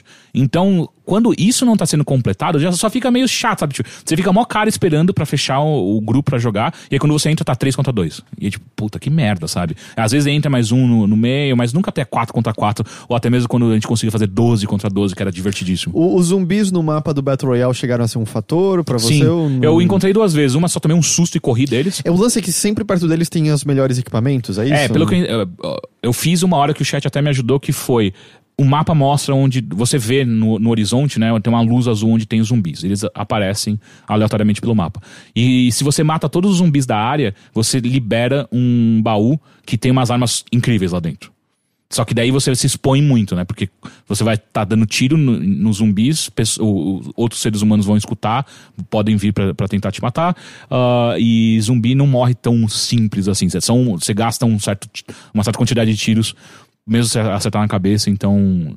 É, é muito uma, um, cálculo que você tem que fazer. Tipo, vale a pena eu fazer isso aqui? Você tá jogando no PC, né? Sim. É, Você costumava jogar Call of Duty mais nos consoles, não é? Como um todo. O Modern Warfare 1 e 2 eu joguei muito PC e depois eu fui só pra consoles. É estranho voltar pra PC? Não, Porque é uma série sou- que eu associo muito a console hoje em É, dia. mas pra mim, eu sou um jogador de FPS de, de, de PC. Sempre fui, tipo. Hum. É, é que eu, eu, eu cresci em Lan House jogando CS. Hum. O... Então, pra mim, é muito natural voltar e jogar. Só que. Nossa, eu tô ficando velho, né? Eu total não tenho mais a, a reação que eu tinha antes, sabe? Então é difícil. E, no- e no, no PC as pessoas jogam muito mais. É, porque quem é jovem tá jogando no mobile. É. Fortnite. Ou seja, não tá jogando. É, exato, não tá jogando Black Ops. Mas. Enfim, eu acho que não é um pacote tão atrativo assim. Eu, eu tava mais animado. Aí eu joguei o beta e eu fiquei meio. "É, eu não sei se essa questão de classes e eles olharem pra Overwatch e falar assim: hum, acho que a gente consegue colocar uns, uns ultimates, uns poderes pra cada um. Eu não acho que fez tanta diferença assim. Que isso tá desde quando? Desde o Black Ops 3 já? Poderes assim? Onde você tem um ultimate, inclusive? É, não era aquele robô que você podia escolher no Black Ops 3 já não tinha uns poderes específicos dele, umas porra assim? Então, eu lembro que você tinha algum, alguns. O que acontece é você tinha um poder secundário. Que, tipo, geralmente era uma granada especial, alguma coisa assim. E isso era determinado pela classe. É. Ah, é verdade. Mas, mas o que acontece é, eu não lembro que tinham poderes tão específicos que são é o ult mesmo, saca? Eu lembro que tinha uns poderes que você ia liberando, mas eu não lembro que. Pelo menos no Black Ops 3. A coisa que eu mais gostava do Black Ops 3 não tem nesse que era andar na parede. Eu achava do caralho. Que é uma coisa que eles olharam pra, pra Titanfall e falaram, hum, acho que dá pra fazer. E era mó legal. E tiraram. Eles chegaram a olhar porque não foi ao mesmo tempo, basicamente. no- Eu acho que eles olharam, porque o Titanfall 1 saiu bem antes do Black Ops 3, né? Ah, mas você já tinha. Você já tinha wall run no Advanced Warfare. Tinha? Tinha, não? Eu tinha pulos duplos, acho. Tinha pulo duplo. Agora, É, wall não run, wall não. run, é, tá. é, é. Mas é, no, no Infinite Warfare eu lembro que eu li, aquele multiplayer eu achei insuportável. É, Ah. Nada funcionava ali, ainda mais que foi o ano que saiu Titanfall 2, que é Sim. maravilhoso. Então. E, e esse é engraçado, parece que eles esqueceram tudo, né? Não tem wall run, não tem pulo duplo. Que, que é o que já tinha falado na Segunda Guerra Mundial, né? O. o- que é o. World War, né? O último que saiu. É, eu não, eu não joguei esse. Ele esse eu é- não joguei. Parte do, do, do ciclo promocional foi Boots on the Ground, né? As botas no chão. Ah, é de verdade, eu lembro da, da, da E3, eles falando disso. É, não adianta, tudo é cíclico, né? Eventualmente sim, sim, você cansa de Agora as nós coisas queremos são. voltar pra Segunda Guerra Mundial. É porque é Ah. só isso que tem, né? É só a Segunda Guerra Mundial e futuro. Acabou. E pra falar a verdade, eu acho que Call of Duty nunca executou tão bem as movimentações como, por exemplo, o Titanfall executou. Era muito mais gostoso se mexer em Uhum. Era Titanfall. fluido. é. Fazia sentido. É, Porque era, era isso, não era só a movimentação. O cenário fazia sentido você poder fazer tudo aquilo, saca? Então, ah, Call of Duty nunca soube fazer verticalidade assim, sabe? Enfim, é isso. Call of Duty 4, eu tô jogando no PC. É, se você tá. Você gosta muito de, de, de Battle Royale e tá de saco cheio de PUBG ou Fortnite, aí talvez você goste. Ah, mas Eu- daí tem toda aquela camada militar. É feio. Eu tô É. com ele no Xbox One, mas eu não tive tempo de jogar ainda. Eu quero. Joga lá, depois quero me fala se tem mais pessoas no. Porque é isso que eu tô achando bizarro, não ter pessoas no multiplayer. Eu vou chutar que a maior parte das pessoas deve estar no PlayStation 4. E as pessoas Também gritam, e elas gritam muito no Call Não. of Duty. Cara, eu eu acho que Eu muto. desde o Modern Warfare É. que eu nunca mais encontrei ninguém com o microfone ligado nesses jogos. Nunca, era a exceção da exceção encontrar gente com o microfone ligado. O único problema é se você entrar num. Você quer jogar, tipo, eu vou jogar Battle Royale de solo ou de times de quatro. Ah, se você não tem mic, as pessoas vão dropar. E você vai jogar sozinho. Entendi. É, então é isso, Call of Duty Black Ops 4 tá disponível também, é PC, PlayStation 4, Xbox One. A sua única outra coisa é Diablo 3. Sim, cara, tá muito legal. É mesmo? Cara, eu tô realmente me divertindo. Eu, eu- o Necromante, eu, eu fiz uma, uma classe nova que eu nunca tinha feito, que era Monge, achei meio. É, é, é muito forte pra mim. Aí eu, eu percebi, tipo, ah, acho que eu tenho que jogar. Hum, muito não, é que tava mim. muito fácil. Aí eu tava jogando normal. Aí eu passei pro hard. Continuou muito fácil. Eu falei, caralho. Aí eu fui pro expert e eu falei, ah, agora tem um pouquinho mais. Só que a real é que eu tava conversando com um amigo meu que joga bastante Diablo. E ele falou, cara, na verdade, só no- a partir do suplício que, Que começa. realmente fica a treta. Você tem que realmente prestar atenção no que você tá fazendo. Então... É que eles querem que você jogue infinitamente, assim. é tipo- Ah, total. Sim, sim, sim. E aí, eu, e aí eu, eu, eu- eu- a Blizzard total me vendeu bem o Necromante.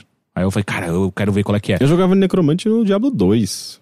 Cara, Necromante tá muito divertido. Mas é, o Necromante não é. Quem, qual é o, o personagem que joga um vaso que sai umas aranhas? Esse é o Witch Doctor. Ah, é insuportável. Porque Eu adorava ele, foi o primeiro que eu é, joguei. o, ataque, o ataque dele é um som que fica. Check, check, check, Sim. check. É, É, é ele- horrível. ele- quando o Diablo É 3 insuportável. saiu, era um personagem completamente quebrado e inútil. É. Porque você terminava o normal, ele não se prestava pra mais nada no hard. Eu lembro que o primeiro, a primeira notas de update da Blizzard foi: É, esse aqui a gente vai ter que arrumar tudo. Sim. Mas é, o Necromancer tinha na, no Diablo 2, era divertido fazer esqueletinhos, É, fazer Não, cara, é, golems. fazer uns você faz exércitos, né? muita coisa. Tipo, de repente você tá controlando 20 personagens. Sério, é bizarro o quanta coisa você coloca mapa, no mapa. Tá- então tá muito divertido pra mim. Mas ao mesmo tempo ele é super frágil, né? Vulnerável. Sim. É, Eu tava lendo antes de vir pra cá é, as melhores builds pra ele. É só, eu vi um cara jogando com a melhor build no suplício, sei lá qual que é o máximo. E é. O cara parece. Ele parece, na verdade, um Dragon Ball Z. Porque ele tem um, um negócio de dar um flash pra outros cantos e ele só ficava pulando de um canto pro outro. É bizarro. Eu nem me lembro, mas em Diablo 3 você sequer escolhe onde você põe ponto de habilidade ou não? Ponto de habilidade, acho que. De atributo não. É, É, de atributo é não. fixo, mas É, de habilidade você escolhe as runas, né? As habilidades, e elas vão liberando cada. a cada- modificadores. modificadores dessas habilidades. Tem, tem um esquema de Paragon que eu não entendi direito ainda como que funciona, porque, de novo, eu, não- eu sou total noob de, de Diablo, mas eu sei Mas que. joga no, no modo mais difícil. Não, ele É, tá- é, tô acabando de falar que o Expert ainda não é o mais difícil. Suplício que começa a ficar difícil. Eu tenho que terminar no. Tem que chegar no quat- ato 4, se eu não me engano, pra, pra liberar o Suplício 1, e aí você começa a jogar. Enfim. Ah, tem essa parte de Paragon que eu não sei. Que eu vi que tem pontos ali pra serem distribuídos que eu não sei é, como é tá. que eu Porque distribuo. o, o Paragon foi uma coisa que eles botaram depois, eu acho que era porque as pessoas estavam chegando no cap meio chato, e aí acho que eram umas coisas que você podia subir adicionalmente. Mas é, é que eu lembro das coisas que eu não gostei de Diablo 3 era o quão fixo eram os personagens, as- a- sabe, a progressão deles. é, É, sim. É, mas é isso. Então isso tá jogando no PC mesmo, que era a versão que você já tinha, só comprou. Sim. É, e aí você tem também aquele, o, o- o outro mano que liberaram depois, da espadinha do escudo lá? O... Templário. Não, Não é Templário, é. Cru, cru? Cruzado. Cruzado, e tem o Cruzado e também tem a. Tem o. Wizard, né? Não é a mesma coisa? Acho que só esses dois foram novos, não foi? Só o Cruzado e o, e o Necromancer, Necromante. é. é. Tipo, as cruzadas foram feitas pelos templários. É, tinha Templário no 2. Não, Pra e tem, é tem o Templário que coisa. você, você usa como, como mercenário, né? Ah, tá. Você pode contratar um Templário. É, é, eu não sei o que que é um cruzado. É, boa pergunta. É, Você joga com uma moedinha, assim, de, de, de cruzado de é real. um cara que luta boxe. Cruzado de real, não. Cruzado de... Cruzado é cruzado. Cruzado. Cruzado de real, misturei tudo. É, é que teve uma moeda nossa durante o tempo que era Cruzeiro Real, não era? Hum, entre o Cruzeiro, ah, é e, o, verdade, entre o Cruzeiro e o. Real. Ah, e é isso que você tinha pra gente, Teixeira? Sim, só isso. Eu não joguei tanta coisa assim, eu, eu terminei o Red Dead Redemption 2. É, vai haver um podcast diferente nesse, nesse feed do Mothership, provavelmente semana que vem, relacionado a isso, uns testes que eu tô fazendo, uma coisa diferente. Espero o feedback de vocês, mas eu deixo pra falar mais disso quando, quando a hora chegar. Então eu não vou falar nada de Red Dead aqui. Eu, o que eu joguei um pouquinho foi Spyro Reignited Trilogy. Olha só. O, Olha só. Olha só. Mas já jogou esse negócio? Jogou É, mesmo, né? Olha lá, que foi é lá, o- botou no controle e jogou. os, é remake ou remaster? Remake, remake visual. É um remake. E do, da trilogia original de Spyro the Dragon, né, que saiu pro primeiro PlayStation.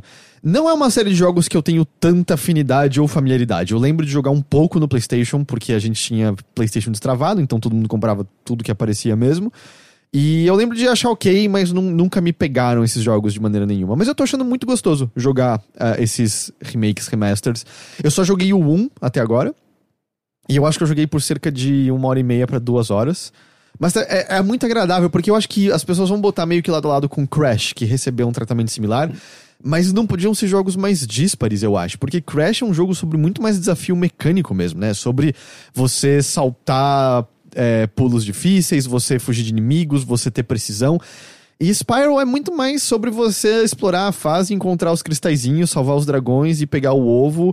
A dificuldade mecânica é quase inexistente. Os inimigos morrem quase com um hit só. É muito mais sobre ser engraçadinho, porque vários dos vilões têm medo de você ou reagem de maneira engraçadinha à presença do Spyro. Então tá sendo, sabe, meio good vibes ligar e curtir, porque visualmente tá lindo, lindo, lindo esse remake. Eu tô jogando no Xbox One X, tá, tá rodando lindo. Eu ima- imagino que qualquer versão esteja rodando lisa, lisa, mas tá rodando lindamente. O jogo tá muito, muito bonito. É, eu percebi só que eu odeio a música de Spyro como um todo. Tem a opção de você deixar a música remas- é, remaster e a música original. E as duas são horríveis. São músicas Que muito, bom, você pode escolher qual é o seu pior remédio. São músicas muito sem graça. É... São umas músicas meio, de, sei lá, desenho infantil, assim. É, mas é que eu, eu chamaria a música de Banjo Kazooie de infantil, mas elas são boas, elas são bem compostas. A de Spyro é só. Tinha uma hora que eu falei, cara, bugou, porque tem uma linha de baixo tão idiota, sabe? Essa fase, e era. Não, é- Idiota. é, é, era quase, eu não sei, era só ruim. E, mas é curioso a, a estética dele como um todo e a velocidade com que ele coloca você na ação, como o contraste relacionado a jogos hoje em dia. Porque a história do primeiro Spyro é um programa, uma entrevista passando num jornal, entrevistando um dragão mais velho, falando sobre a prosperidade do mundo dos dragões. E aí alguém pergunta assim: ah, mas e sobre os rumores do vilão tal é, usar a magia pra transformar todos os dragões em cristais? E aí um dragão meio fortão tira o microfone da mão dele e fala. Isso é besteira. Isso jamais vai acontecer porque os dragões são incríveis e esse vilão é burro e além de tudo é feio. E o que acontece é que esse vilão tá vendo esse jornal na TV, ele o quê? Feio! E aí ele pega um, um- um martelo, solta uma magia e imediatamente todos os dragões viram cristal. Eu só tava esperando alguém xingar ele, né? Menos o Spyro. e aí, eu sinto que a política nacional é, é isso, né? Obrigado. É, crítica social foda do Mothership.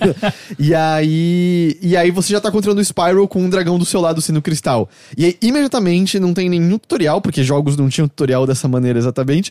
Você destransforma primeiro o dragão, ele olha pra você. Ah, Spyro, pra planar, aperte o botão do pulo no ar. E era assim, é, é, jogos eram assim nessa época. E existe uma coisa meio um frescor legal, quase de. É, é. Rápido, vamos. Vamos, me põe na ação, dane-se pro. né, Eu preciso. te- vocês viraram cristal? Eu preciso transformar vocês de cristal. Show, vambora. E é isso, assim, quase todos os diálogos que tem com os dragões são: é, para matar inimigos com defesa, solte fogo na bunda deles. Ah, Beleza. Aí eu não sei como é que vai ser o resto das falas, porque eu já tive pelo menos três falas repetidas entre dragões diferentes a essa altura. Mas é muito direto ao ponto, é meio, é meio gostoso. E é curioso como a estética acaba ficando em todo meio, sabe, pra espalhada, porque, beleza, são dragões. Todos os dragões são gigantes e bombados por algum motivo, menos o Spyro. É que ele não É, é, porque ele, filhote. ele- ele não foi pra academia. É, ele é um, filhotinho, eu entendo, mas assim. Tem que tomar ele, whey. ele é o único filhote, é que nem sabe, só tinha um, ursi- um ursinho carinhoso bebê por algum motivo. O que aconteceu com os outros bebês dessa Todos população? eles foram comidos, É, claramente. tuberculose levou todos eles. e. E aí, e aí, o primeiro mundo é inteiro uma estética de arte, então todos os dragões são artistas, estão com pincéis na mão. O segundo mundo, todos os dragões são soldados fortões e, e, e coisas assim. Mas é engraçado porque. Tempos mais simples, né? Tempos mais simples. E aí tem, e fica muito louco tudo espalhado, porque você começa e tem uma libélula voando do seu lado. E essa libélula indica a sua vida, eu não lembrava disso. Você tem que queimar coisas como ovelhas, sapos e coelhos, porque quando você queima eles, sai uma borboleta de dentro deles, e aí a sua libélula come a borboleta e é assim que você recupera a vida. Caralho. Depois que eu fui me tocar, libélula em inglês, dragonfly. Então, você- ó, tá aqui. Só que junto disso, cada vez que você salva um dragão, você libera um lugar que seria um save point no original, que é uma fada igual a Sininho que te recupera a vida e salva. E é. Que porra tá acontecendo? que, pô, por que, que é uma fada? E eu acho que a fada vira importante na história no 2 e no 3, eu não me lembro mais direito. Mas Tiveram que encontrar um motivo pra ter uma pra essa personagem no jogo. né? tem alguma forma ali, mas nesse primeiro momento é muito. é Ok, parece que o design doc era então, e aí tem uma fada. Por quê? Não é? co- Como assim? Como assim, por quê, cara? A gente tá nos anos 90, É, Exato, a gente tá nos anos 90, Ela, ela é cara. mágica, todo mundo tem é, fada. sabe, todo mundo gosta do Peter Pan, então dane-se, não reclama isso não. Mas isso é, é engraçado esse contraste com, eu sinto que hoje tudo teria que ser muito bem explicado. É, o que é uma merda, né? Porque às vezes a gente precisa de umas coisas mais. ainda- especialmente em videogame, que você não tem nenhum compromisso com a realidade, sabe? Não é uma narrativa, às vezes o foco é, é você criar um mundo divertido, bonitinho. Então, eu não sei, eu sinto falta desses jogos, assim, mais, mais com essa, essa pegada mais solta mesmo. E- esses jogos que quase exclamam, isso aqui é um videogame. É um videogame. Não espere, não, espere espe- nada exa- de narrativa, não espere coerência, divirta-se. É meio isso. E aí é- rola esse frescor. E é por- divertido? É divertido, é bem divertido. É, é gostoso ficar explorando os cenários. Como eu falei, não é um desafio de combate, pelo menos não no ponto que eu tô. Mas eu acho que boa parte do que faz ele ser gostoso é o fato dele ser tão bonito visualmente. E é aquele bonito meio cartoon, meio como aquele o Crash Re- Remake tem, que é um tipo de visual que a gente não tem com tanta frequência, é, eu, eu, eu, eu sinto como um todo. Ratchet and Clank, né? Foi Ratchet tipo, Clank total. um jogo que deu um frescor que eu adorei jogar e é... É, é bem isso. Então eu tô, eu tô curtindo. Um detalhe só que é um que eu acho incompreensível, que é, não existe, pelo menos eu olhei os menus de options, não achei nada, não existe como você ligar legendas no jogo. O que não é um grande problema, porque as Ele tem em falas... português? Eu, eu tô jogando em inglês, eu acho que talvez esteja em português, eu não cheguei a verificar isso. Mas eu, eu acho que mais do que isso é uma pessoa com deficiência auditiva não consegue.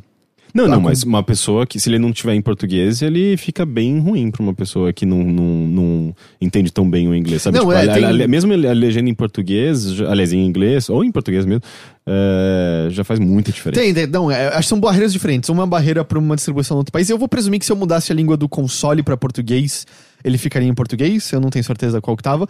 Mas eu acho meio, cara, como é que, como é que em 2018 você não põe uma porra de uma legenda no jogo? É, é coisa de acessibilidade. Eu entendo se você não consegue fazer uma grande variabilidade de controles possível, mas legenda com um jogo que tem. Você tem o script já, não é e- possível, e, você e tem não- o script. E não é um script tão longo. É. É, ele tem dublagem e legendas E- em português. Cara, eu procurei opções pra ligar a legenda, eu não achei em nenhum lugar. Então, não sei. Pode ser que eu tenha comido mosca, não tem muitas opções no menu. É, pode ser que eu comi mosca nisso. Eu não achei lá. Mas é meio isso que eu joguei. E é. Eu, como eu falei, eu joguei mais ou menos uma hora e meia, duas horas no máximo. Eu tenho 25% do primeiro jogo completo. Cacete, você Então- vai terminar isso em 5 horas. É, eles não. Acho que eles não são jogos particularmente longos. Mas eu acho que eles devem. é, algumas coisas devem levar mais tempo, assim, pra você fazer, encontrar todos os objetos. Puzzle, tem- Talvez. Talvez, eu- assim, pra você sem- fazer 100% deve durar Então, eu fiz bastante. 100% de todas as fases que eu passei até agora. Foi bem tranquilo. Não, é, não foi. Vamos lá, só um disclaimer que o Heitor é pro gamer. Não, não, é que os segredos não são muito secretos, na minha experiência até agora. É só, é mais questão de você prestar atenção, porque às vezes vai ter uns diamantes num cantinho do cantinho, e aí você só mete a fuça do Spiral lá e você você encontra, e sem, sem problemas. Mas é. Mas são três jogos, né? Isso é só o Spyro 1, tem o 2 e o 3. Ainda tô com vontade de. O 2 e o 3, eles foram. O 1 foi pro P- PS1, certo? Os, Os três três são do foram do PS1. PS1. Os três saíram pro PS1. Uhum. Eu só Te- joguei 1. Teve outros depois pra outras, pra outras plataformas. Teve um de PlayStation 2, eu acho. Teve, teve vários. E aí outros. teve os, tem os Skylanders, né? É. Que aí tem o Spyro Que é onde você gasta dinheiro. que é onde você. Não mais, né? Acabou. Você não gasta mais dinheiro. Acho que o único Toys for Life que tem hoje em dia é o Starlink. Que todo mundo Eu recebi falou, e-mails recentemente, inclusive. que todo mundo falou que a melhor versão é você não comprar os brinquedos, é comprar só o digital. Que aí você tem acesso a tudo e não. Porque você põe um negócio no controle e o controle fica pesado, aparentemente. É meio, é meio esquisito. Boa. Não, não, não é uma base, não é um portal que você põe na saída USB do console, que nem era o, o Skylanders ou o Disney Infinity. Mas é, foi basicamente isso que eu, que eu joguei só. Então eu não tenho muito a adicionar. Já Além adicionou disso- bastante. É? Ah, obrigado. São seus olhos. Não, meus ouvidos.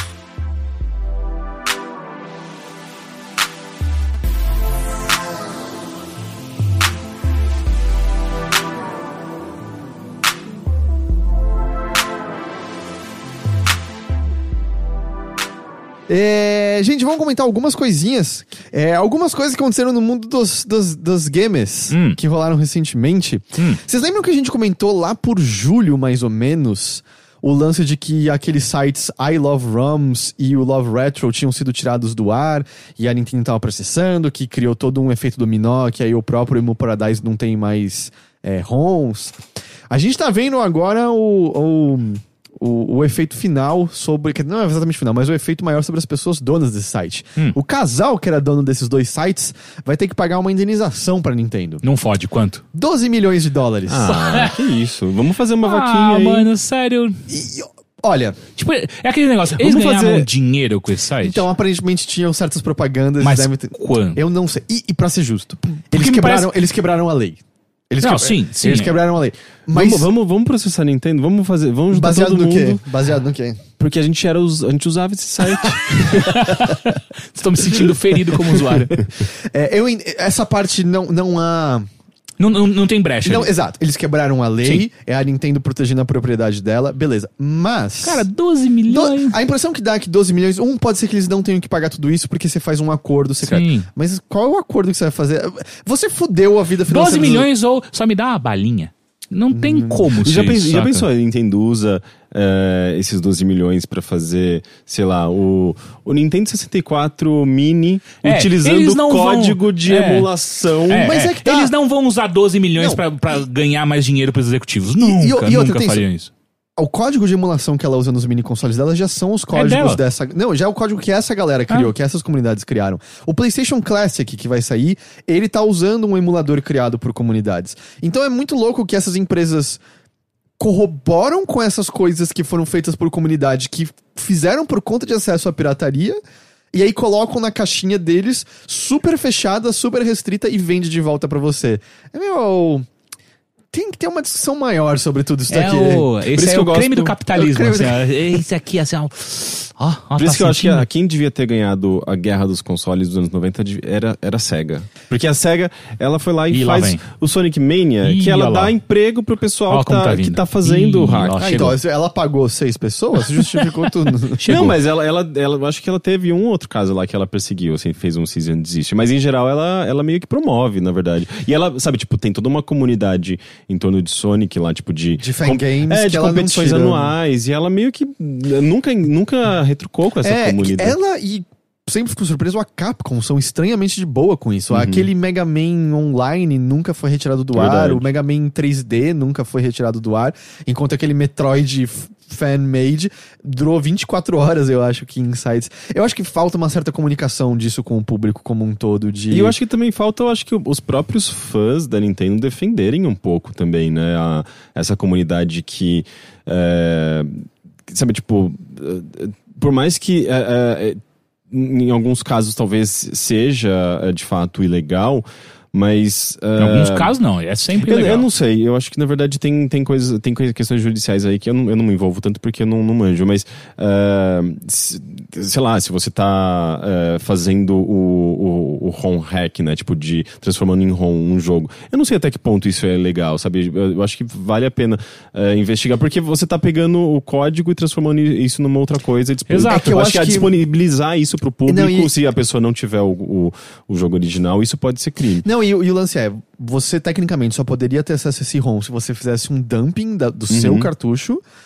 E eu acho que você depois disponibilizar isso é o problema, porque você não é- tem o direito autoral sobre aquele ROM. Uhum. Aquele Porque ROM você não pode distribuir. É, a, a distribuição pessoa- é da empresa. É, a pessoa que tá fazendo a distribuição, acho que ela tenta jogar como desculpa, né, pro, pro usuário, né? Porque o usuário, se ele baixar e utilizar sem ter o jogo original, ele está cometendo um Não, mas se crime. ele tivesse, tipo, se ele tá baixando o ROM, ele não deveria estar baixando esse ROM porque não é distribuído pela empresa. É simples. É, você não tem o direito de É. distribuição Sim, daquilo. mas de qualquer forma.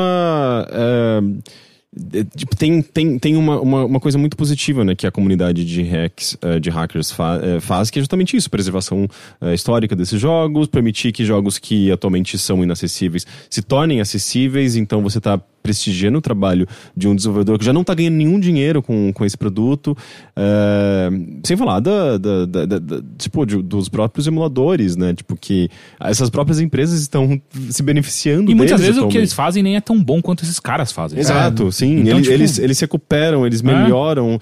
É, eu não sei, assim, deveria ter um. Ela tinha que. Deveria ter um. um- uma relação mais amigável com essa comunidade. Porque, que ela é importante, porque eu tenho existe um reconhecimento que me parece muito que é o tipo de coisa que se a Nintendo senta pra conversar, é tipo, cara, vamos fazer o seguinte, vamos, vamos entrar num, num meio termo aqui, onde vocês podem distribuir até tal geração e a partir daqui não. É que o problema é que a lá, Nintendo cara. especificamente continua revendendo esses jogos. É, eu- não, eu sei, mas eu digo, alguma conversa é necessária.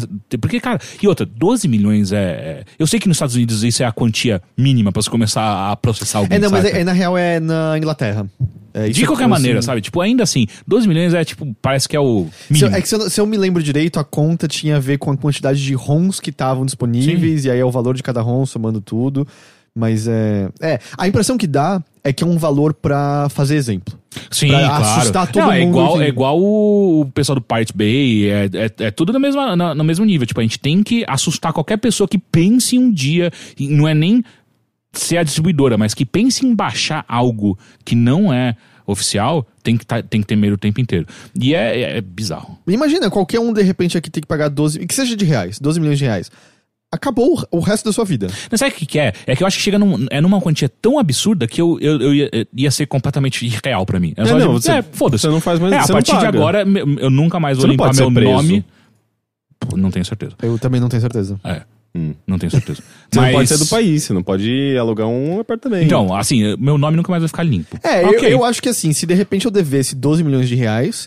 Eu acho que daí eu ia destrambelhar. Aí foda-se. Então, eu acho que Ah, eu ia- Vou comprar um carro agora Eu- enquanto eu tenho É, crédito. então, eu vou pegar, abrir É. conta em todas as É. os bancos, pegar empréstimo. Eu não ligo mais bancos. agora. É, eu ia pegar o dinheiro que eu tenho, comprar uma espada, tentar roubar um barco e viver no alto mar. Isso.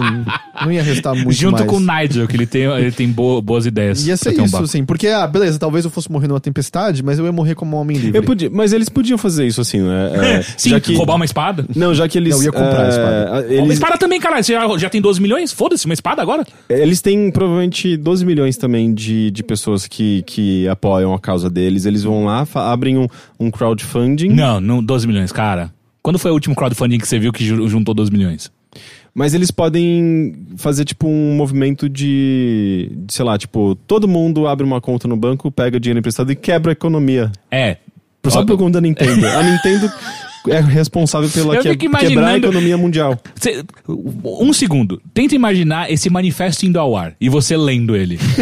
só, só isso. Tipo, Olha, vamos eu- tentar trazer pra realidade. eu Tipo, a- eu um acho- manifesto desse, desse casal, tipo, gente, sabe o que eu acho que a gente tem que fazer? Quebrar o sistema bancário. Mas a gente, vai, a gente vai atrair a atenção não só dos hackers, mas dos anarquistas, dos comunistas. Eu tô imaginando o cara. dizendo, Querida, eu, eu acho que eu tenho uma solução para esses 12 milhões. Qual? Fim do capitalismo. eu é tenho uma espada. Caralho. É, bom, tá aí então a solução para todos os problemas. É, Eu ia adorar, eu ia participar, eu acho. quero ver. a- Eu quero. Acho. Não, o mundo eu já gosto vai... que você ainda tá em dúvida. O Você mu- tá super. Ah, eu ia O pessoal participar. já tá destruindo o meio ambiente. É o não vai- primeiro não vai, cara ter que mais a ideia, terra, eu gente. Eu, eu eu, sinto que a gente não tá muito distante de alguém fazer legitimamente, não ironicamente, uma campanha de crowdfunding para juntando dinheiro para o fim do capitalismo. Ajudem-me a financiar este projeto. Eu, eu acho que vai chamar atenção. no É, mínimo. com certeza. Sim, sim, te- atenção, sim. É que nem assim, o cabo da Ciolo chamou a atenção? Chamou. Sim. Chamou. Não, mas pode- ali é Ó, só... Você viu ele jogando no celular pra ver se comprava um novo? Não vi. Ele fez um vídeo pro Porta dos Fundos que deu 15 milhões de assinantes, se eu não me engano, no Porta dos Fundos. E 15 ele milhões falou. de assinantes? Não, views? Não, assinantes, não é assinantes? Não? O que que era? 15 milhões de views. Views. Enfim. E aí ele falou assim, cara, é, eu gosto muito do Porta dos Fundos, só que eu não posso assistir muito porque o celular dele é aquele celular de flip, saca? E aí, é o Nossa. da Ciolo. E aí ele falou, ó, glória a Deus, meu celular tem uma lanterninha, Aí liga a lanterna pra câmera. Eu tô aqui no, no congresso. Eu vou jogar meu celular da, da, na escada. Se ele quebrar, eu compro o celular novo só pra assistir Porta dos Fundos. E aí? E aí ele joga e não quebra. E aí Esse- ele fala assim: infelizmente não foi dessa vez. Esse Até tipo- parece Glória ele, a Deus. Até parece, ele tem, obviamente, um smartphone, ele fez vários vídeos, ficava mandando, subindo na internet. Foi ele que fez ou foi, foi e algum ele cabo? pode ter uma TechPix, põe, liga no cabo USB, sobe. E aí não dá tudo tranquilo certo do mesmo jeito. Eu não, eu não quero falar da Ciolo porque eles ficarem um babaca. É, não, exato. A gente não tem que rir, ele é uma figura meio odiosa. Viu? Eu falei que era comemorativo dos 15 milhões de inscritos no canal do Porta. Você não falou nada Eu falei de disso, subscribers. não. Você falou que eram novos 15 milhões de subscribers que É, eles tinham ganhado por é o que conta da deu a presença do entender. Daciolo. Não, eu não falei isso. Não, cara, todo mundo entendeu eu não isso. falei Sim. isso. Alguém aqui entendeu outra coisa da linda que eu falei? Exato. É ok. lógico que vocês ficam do lado do Heitor. Só porque ele acredita no carrinho que sobe na parede. É... Teixeira, Hum. Command and Conquer. Command and Conquer, eu gostava bastante. Vai ter remaster do primeiro e do Red Alert. Porra, Ah, e são os legal. melhores. Exato, são os melhores. E o legal é, a, a EA tá fazendo uma parceria com um estúdio chamado Petroglyph Games, Petroglyph. que é o estúdio que tem vários dos, é, dos desenvolvedores originais da Westwood. Tem um dos cofundadores da Westwood lá. A Tem- Petroglyph faz RTS, não faz? Faz, faz. Eu não sei exatamente o que ela fez recentemente, mas eu acho que ela fazia assim. Tem um cara na Petroglyph que tá trabalhando junto dos caras desde 1986. Uau. Ele tá há 32 anos nessa empresa. Então é uma Caralho. galera que tem bastante é, familiaridade com o que Command and Conquer é, com o código e coisas assim. Então parece ser as pessoas certas pra fazer esse remaster. Então é o, é o primeiro que. Aparentemente o primeiro tem o subtítulo às vezes de Tiberian Dawn. Eu, não, eu só conhecia como Command and Conquer. É, não, mas eu Dawn? acho que é isso sim. Eu tinha esse jogo. Que é o, é, o, é o primeirão que é a capa preta e branca do rosto do soldado, e aí só é colorida a explosão Sim. no, no reflexo dos óculos Uhum. dele. É, eu e, tinha isso. o, e o Red Alert é o da história alternativa do Einstein indo pro passado É, matar que é o meu Hitler. favorito, eu acho. Né? Vi- Videogames, né? Einstein viaja no passado, Mas é- mata o Hitler, cria a Terceira Guerra Mundial. Mas é super divertido. É muito bom, é muito E bom. falar que tem FMVs. Sim. É, eu acho que o. É, Ou não, desde o, não, desde o primeiro. Desde já o tinha. primeiro, Nem- né? E não, tem aqueles do primeiro atores- normal, nem do Red Alert. Tem, tem Sim, aquele, sim. tem aquele ator que sempre Tim faz... Curry. Tim Curry. Tim Curry. Que quando tá acabando o Não, Brotherhood... o Tim Curry eu acho que é só no 3. Só no 3. É. Quando tá ca- acabando o Brotherhood of Nod, ele tem a grande cena em que ele vira uma estátua pra apertar um botão pra entrar numa passagem secreta e fala: Estou indo para o único lugar ainda livre do capitalismo, a Lua! e aí ele foge pra Lua. É. Eles fizeram Star Wars Empire at War, É, Universe at War. Que é o de celular, né? Que é bem gigante, se eu não tô enganado, não é? Não, esses daqui, esses daqui são antigos. Ah, então tô são de viajando. PC. Eu acho que de celular são mais recentes. Mas então, eles vão trabalhar nisso. A única coisa é não espere cedo, porque esse anúncio, bem diferente de como costuma pra videogames, foi um anúncio feito de vamos começar a desenvolver agora. A Plat só te corrigiu que é Tiberian Sun. Tiberian Sun, isso. Eu não sabia que. Eu só conhecia como Command and Conquer. Mas também. então é um remake ou é um remaster? Eles disseram como remaster. Eu Porque vou... o remaster já tá desenvolvido, é uma adaptação. Tipo, adaptar... Remaster tá disponível? Não, ah, desculpa. Se é remaster, é, o jogo já está desenvolvido. Não, mas eles, vão, eles vão fazer provavelmente gráficos. É, eles afirmaram vão ser gráficos em 4K. Você tem que fazer provavelmente uma É, série então de eles vão refazer basicamente. Como que vai ser esses o CGs gráfico, né? em 4K? Então, é, esse, eu acho que é, a não ser que eles tenham Eles os arquivos originais. Se eles tiverem os arquivos originais, eu acho que você consegue fazer um upres legal. Se Não, não, não, eles, eles, daí eu acho que eles conseguiriam fazer renderização nova mesmo, É? né, em alta resolução. Não acho que é o caso, porque provavelmente os arquivos. Eu duvido que eles, alguém tenha esses arquivos e duvido que fique bonito. É, porque, porque se eu. Teve algum remaster recente que justamente as CGs no meio. Talvez seja o próprio StarCraft Remastered. As CGs de transição eram justamente no aspect ratio original, porque eles não tinham. A, a Blizzard até comentou que eles criaram todo um novo sistema de fazer backup de tudo deles e ter o código fonte pra poder ter acesso a isso meio que pro futuro. É todo. muito raro ter empresas dos anos 80, 90 terem arquivos originais. E sem falar que, tipo, às vezes não tem nenhum software mais que usava no, sei lá, tipo, De compilação. É, né, não, que tipo, os softwares mudaram. Não sei se existe os softwares que foram usados pra fazer é, render, é, render 3D nos anos 90, se eles existem sequer hoje. Se você consegue adaptar o arquivo pra um novo software em 3D, sabe? Eu acho que não. Além, assim, de não haver esse pensamento de longo prazo, além de histórias como, pegando até o Tail, você tá trabalhando normal, gente, demitido, você tem 15 minutos pra arrumar as coisas. Não dá tempo de você fazer backup de nada se você não tá esperando Uhum. o fim, né? É... Na mesma toada, porque RTS e tal, o que vocês acharam de Warcraft? O remaster lá, foi a coisa mais legal que saiu da BlizzCon. A- Eles falaram de umas mudanças que eles estão fazendo Uhum. é, por- pra deixar a história mais condizente com o que eventualmente o World- Virou World of Warcraft? Acho legal, mas eu gostaria de que você tivesse acesso a tudo original. Se bem que você tem Ah. acesso ao Warcraft 3 original a hora que Sim. você quiser, né? Sim. Mas, ah, Eu- parece legal. É, é, eu gostei também. Eles fizeram um bom trabalho no remaster do StarCraft, eu achei. Então, então show. Mas a Giant Bomb recebeu há não tanto tempo atrás uns dois e-mails diferentes de desenvolvedores que, quando souberam que estava acabando o projeto, alguma coisa iam ser demitidos, fizeram um backup de todo o código que eles tinham do jogo, botaram numa caixa e esconderam em vão de teto como esse aqui que a gente tem, que são esses que tem as, as Cacete! lâminas soltas. Aparentemente é uma prática mais comum do que a gente imagina. Então, vai- às vezes, talvez tenha uns estúdios por aí que tem códigos escondidos nos forros. Os caras do... Opa, peraí, vamos procurar. esperando o momento de ser encontrado novamente. Ah, fora isso, acho que a última coisa que eu queria mencionar aqui é que teve o, evento da Microsoft, né, o- a FanFest, e não teve nenhuma grande coisa pra jogos, mas o grande anúncio foi que eles confirmaram a compra da Obsidian, que tinha os rumores já de longa data, e compraram a In Exile. Bem Que é Path of Exile. Não, Não, não. não, é, não. é o estúdio do Brian Fargo, é Wasteland 2. é- Ah, puta, sim, que é, e, e saiu bem legal o Wasteland, o... é, eles estão fazendo o 3, foi financiado via FIG, eu acho. E eles lançaram recentemente o Bard's Tale. Bard's Tale né? 4. Mas Ué, eu achei esquisito porque são, são dois estúdios meio parecidos, assim, em termos de est- estilo. São dois estúdios que vêm da, que vêm da Black Isle, É, né? Vem é, da mesma... verdade. A nasceram- mesma linhagem. E, e eu achei estranho porque, porra, um estúdio de RPG já não é suficiente. E, e é engraçado lembrar que a Obsidian quase fechou as portas e teve que fazer crowdfunding porque o projeto que ela estava fazendo com a Microsoft foi cancelado e eles não tinham grana. E eles fizeram o crowdfunding do Pillars of Eternity, se eu não estou enganado, Uhum. que foi o que manteve eles de pé, porque eles quase fecharam por conta da Microsoft, justamente. Mas era outra época, eu acho que. Não, já era, era Don Metric ainda? Agora não sei. Acho que já não era mais Don Metric. Mas é, eu entendo o que você quer dizer. Existia uma conversa um tempo atrás que a Microsoft queria ter um foco maior no PC, de novo. E esses são estúdios que fazem. Tem jogos que podem ser adaptados pra console. O Wasteland mesmo, né? Tem prometido versão pra console. O Bard's Tale saiu pra console também. Mas são jogos que você associa mais pro PC, né? Uhum. Como um todo. Mas. Se você parar e olhar dos maiores jogos que a gente tem, Bethesda tá no meio, com RPGzões. é, sendo que a Obsidian tem a experiência de já ter feito um Fallout New Vegas, que é lembrado com muito carinho por todo mundo. Witcher 3 tá entre os maiores e a galera tá louca por Cyberpunk.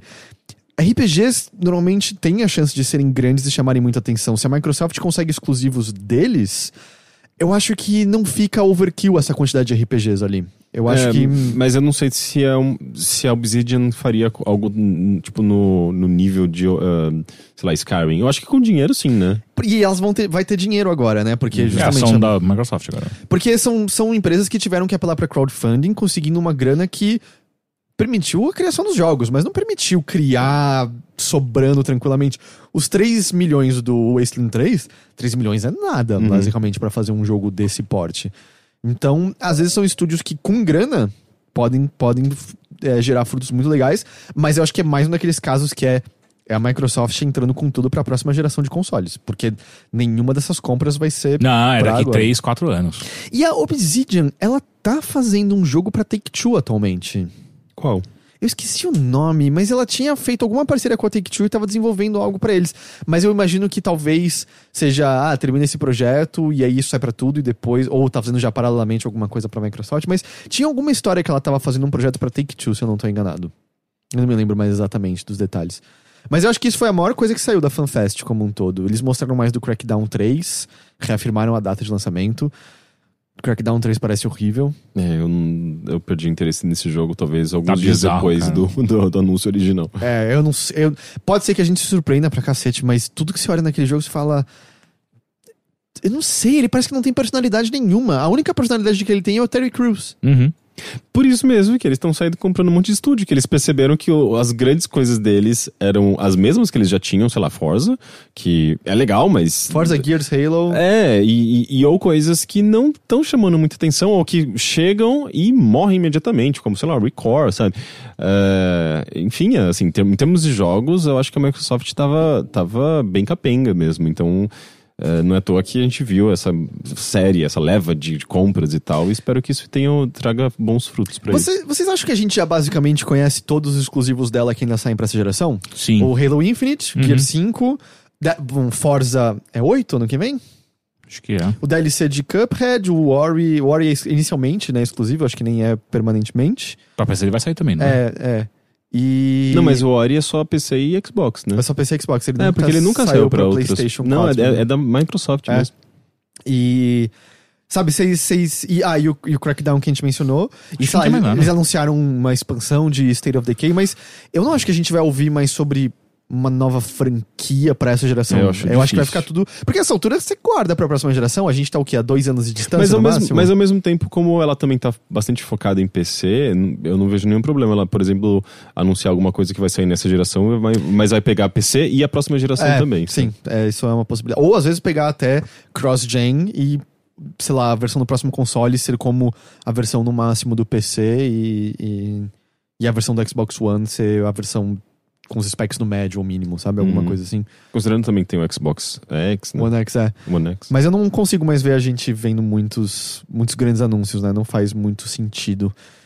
E eles vão dar uma lida pelo menos de um e-mail, que faz tempo que a gente não tem conseguido ler e-mails, e aí a gente encerra essa edição aqui. Tudo bora, bem? Tudo bora, bem? bora.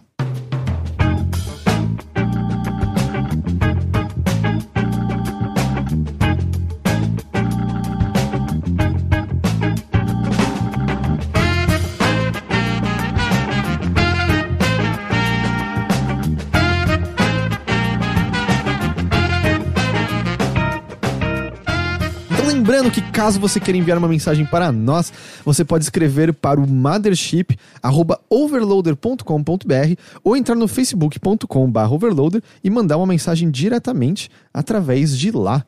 O e-mail de hoje vem do, deixa só meu celular permitir, vem do celular. O que, que você fez comigo? O que aconteceu aqui? Hã? Hã? Vem do Marcelo Belinasso. Marcelo diz o seguinte: é, Estava ouvindo. Ele, é, eu fiquei confuso por conta da primeira frase, mas já, já, já vi que não errei. Estava ouvindo o último bilheteria e teve um e-mail do rapaz que estava com dúvidas sobre sua carreira em relação a videogames. Tenho uma dúvida parecida. Sou designer gráfico e desde pequeno tenho também essa vontade em trabalhar com o desenvolvimento de jogos. Porém, eu não suporto nem pensar na ideia de programar e mexer com números. Teria que ser algo na parte artística e de design prático.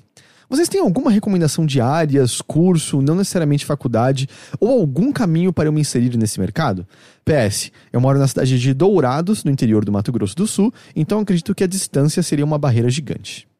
Eu acho que Game Jam, não é? Onde ele consegue ter um contato melhor com outras áreas também, até mesmo pra ver se ele gosta de alguma outra coisa ou se ele consegue aprender. Mas Game Jam você tem que ter alguma experiência já. Tipo, Então, de- mas ele é, né? Ele, ele é. Como é que chama?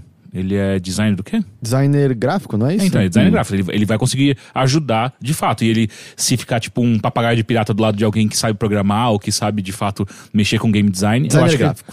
É, ele, ele consegue, pelo menos, entender, tipo, ah, eu quero, eu consigo fazer isso ou não. Porque hoje É. a gente tem tanta ferramenta, né?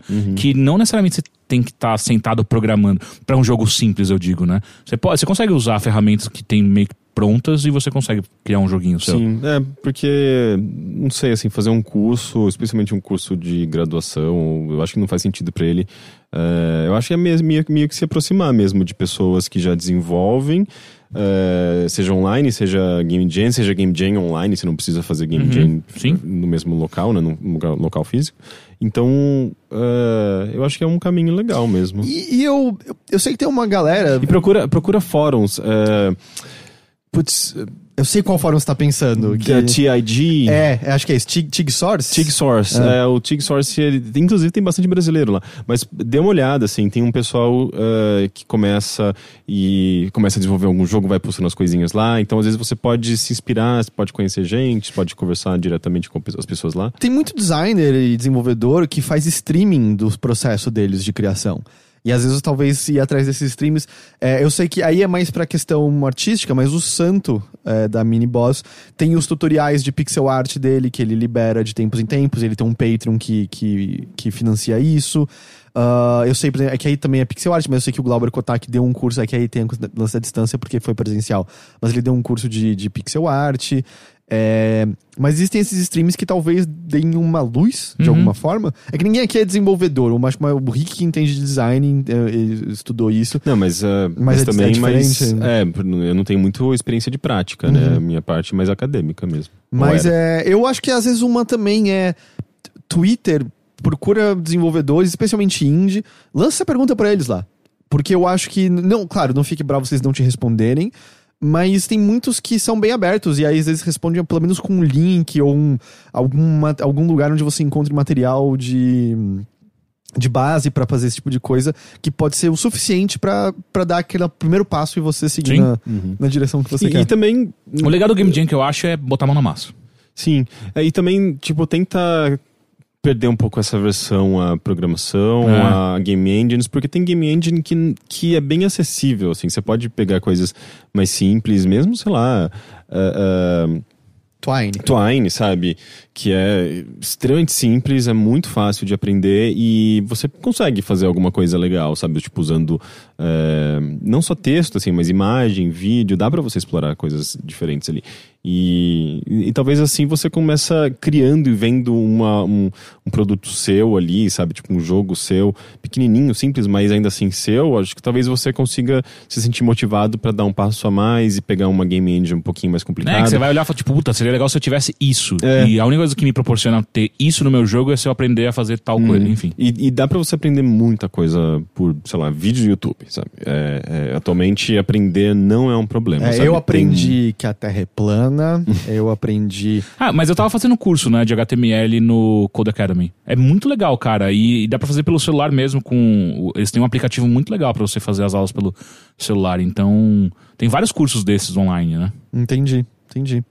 E é isso, hoje só ficou com e-mail mesmo, porque o tempo urge. Mas. Mas é isso, muito obrigado, Teixeira, por estar aqui com a gente. Bom resto de feriado. Você vai ter o feriado emendado ou não? Mais ou menos. Mais ou menos. Mais ou menos. Possivelmente as pessoas podem esperar então Parrudinho Plays no domingo. Já podem esperar. Pode Já deixar pode. aí, eu só preciso ver qual é o horário melhor mesmo. Eu não sei se no meio do domingo é melhor ou mais pro finalzinho. Enfim, a gente okay. vai descobrindo juntos. Ok. Rick, sabe que tô sempre agradecido pela sua Sim, presença senhor. aqui. Você vai viajar nesse feriado ou não? Então, existia essa ideia, mas eu não tenho certeza ainda. Rick, eu preciso de uma capa. De... Overwatch. Pra usar na rua mesmo. Isso.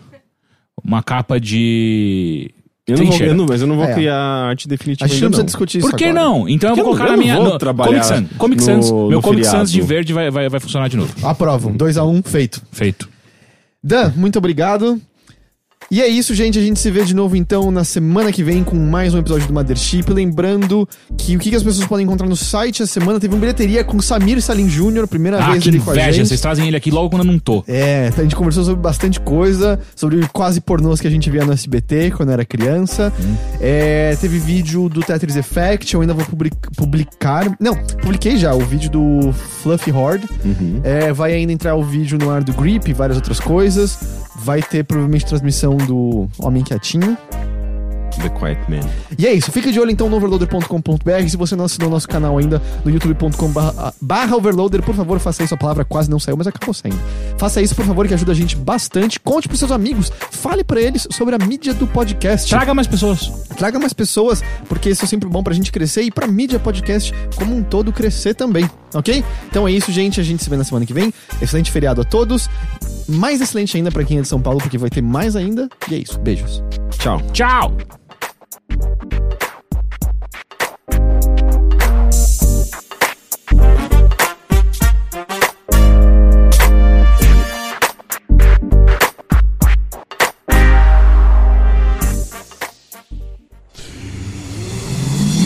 half daff.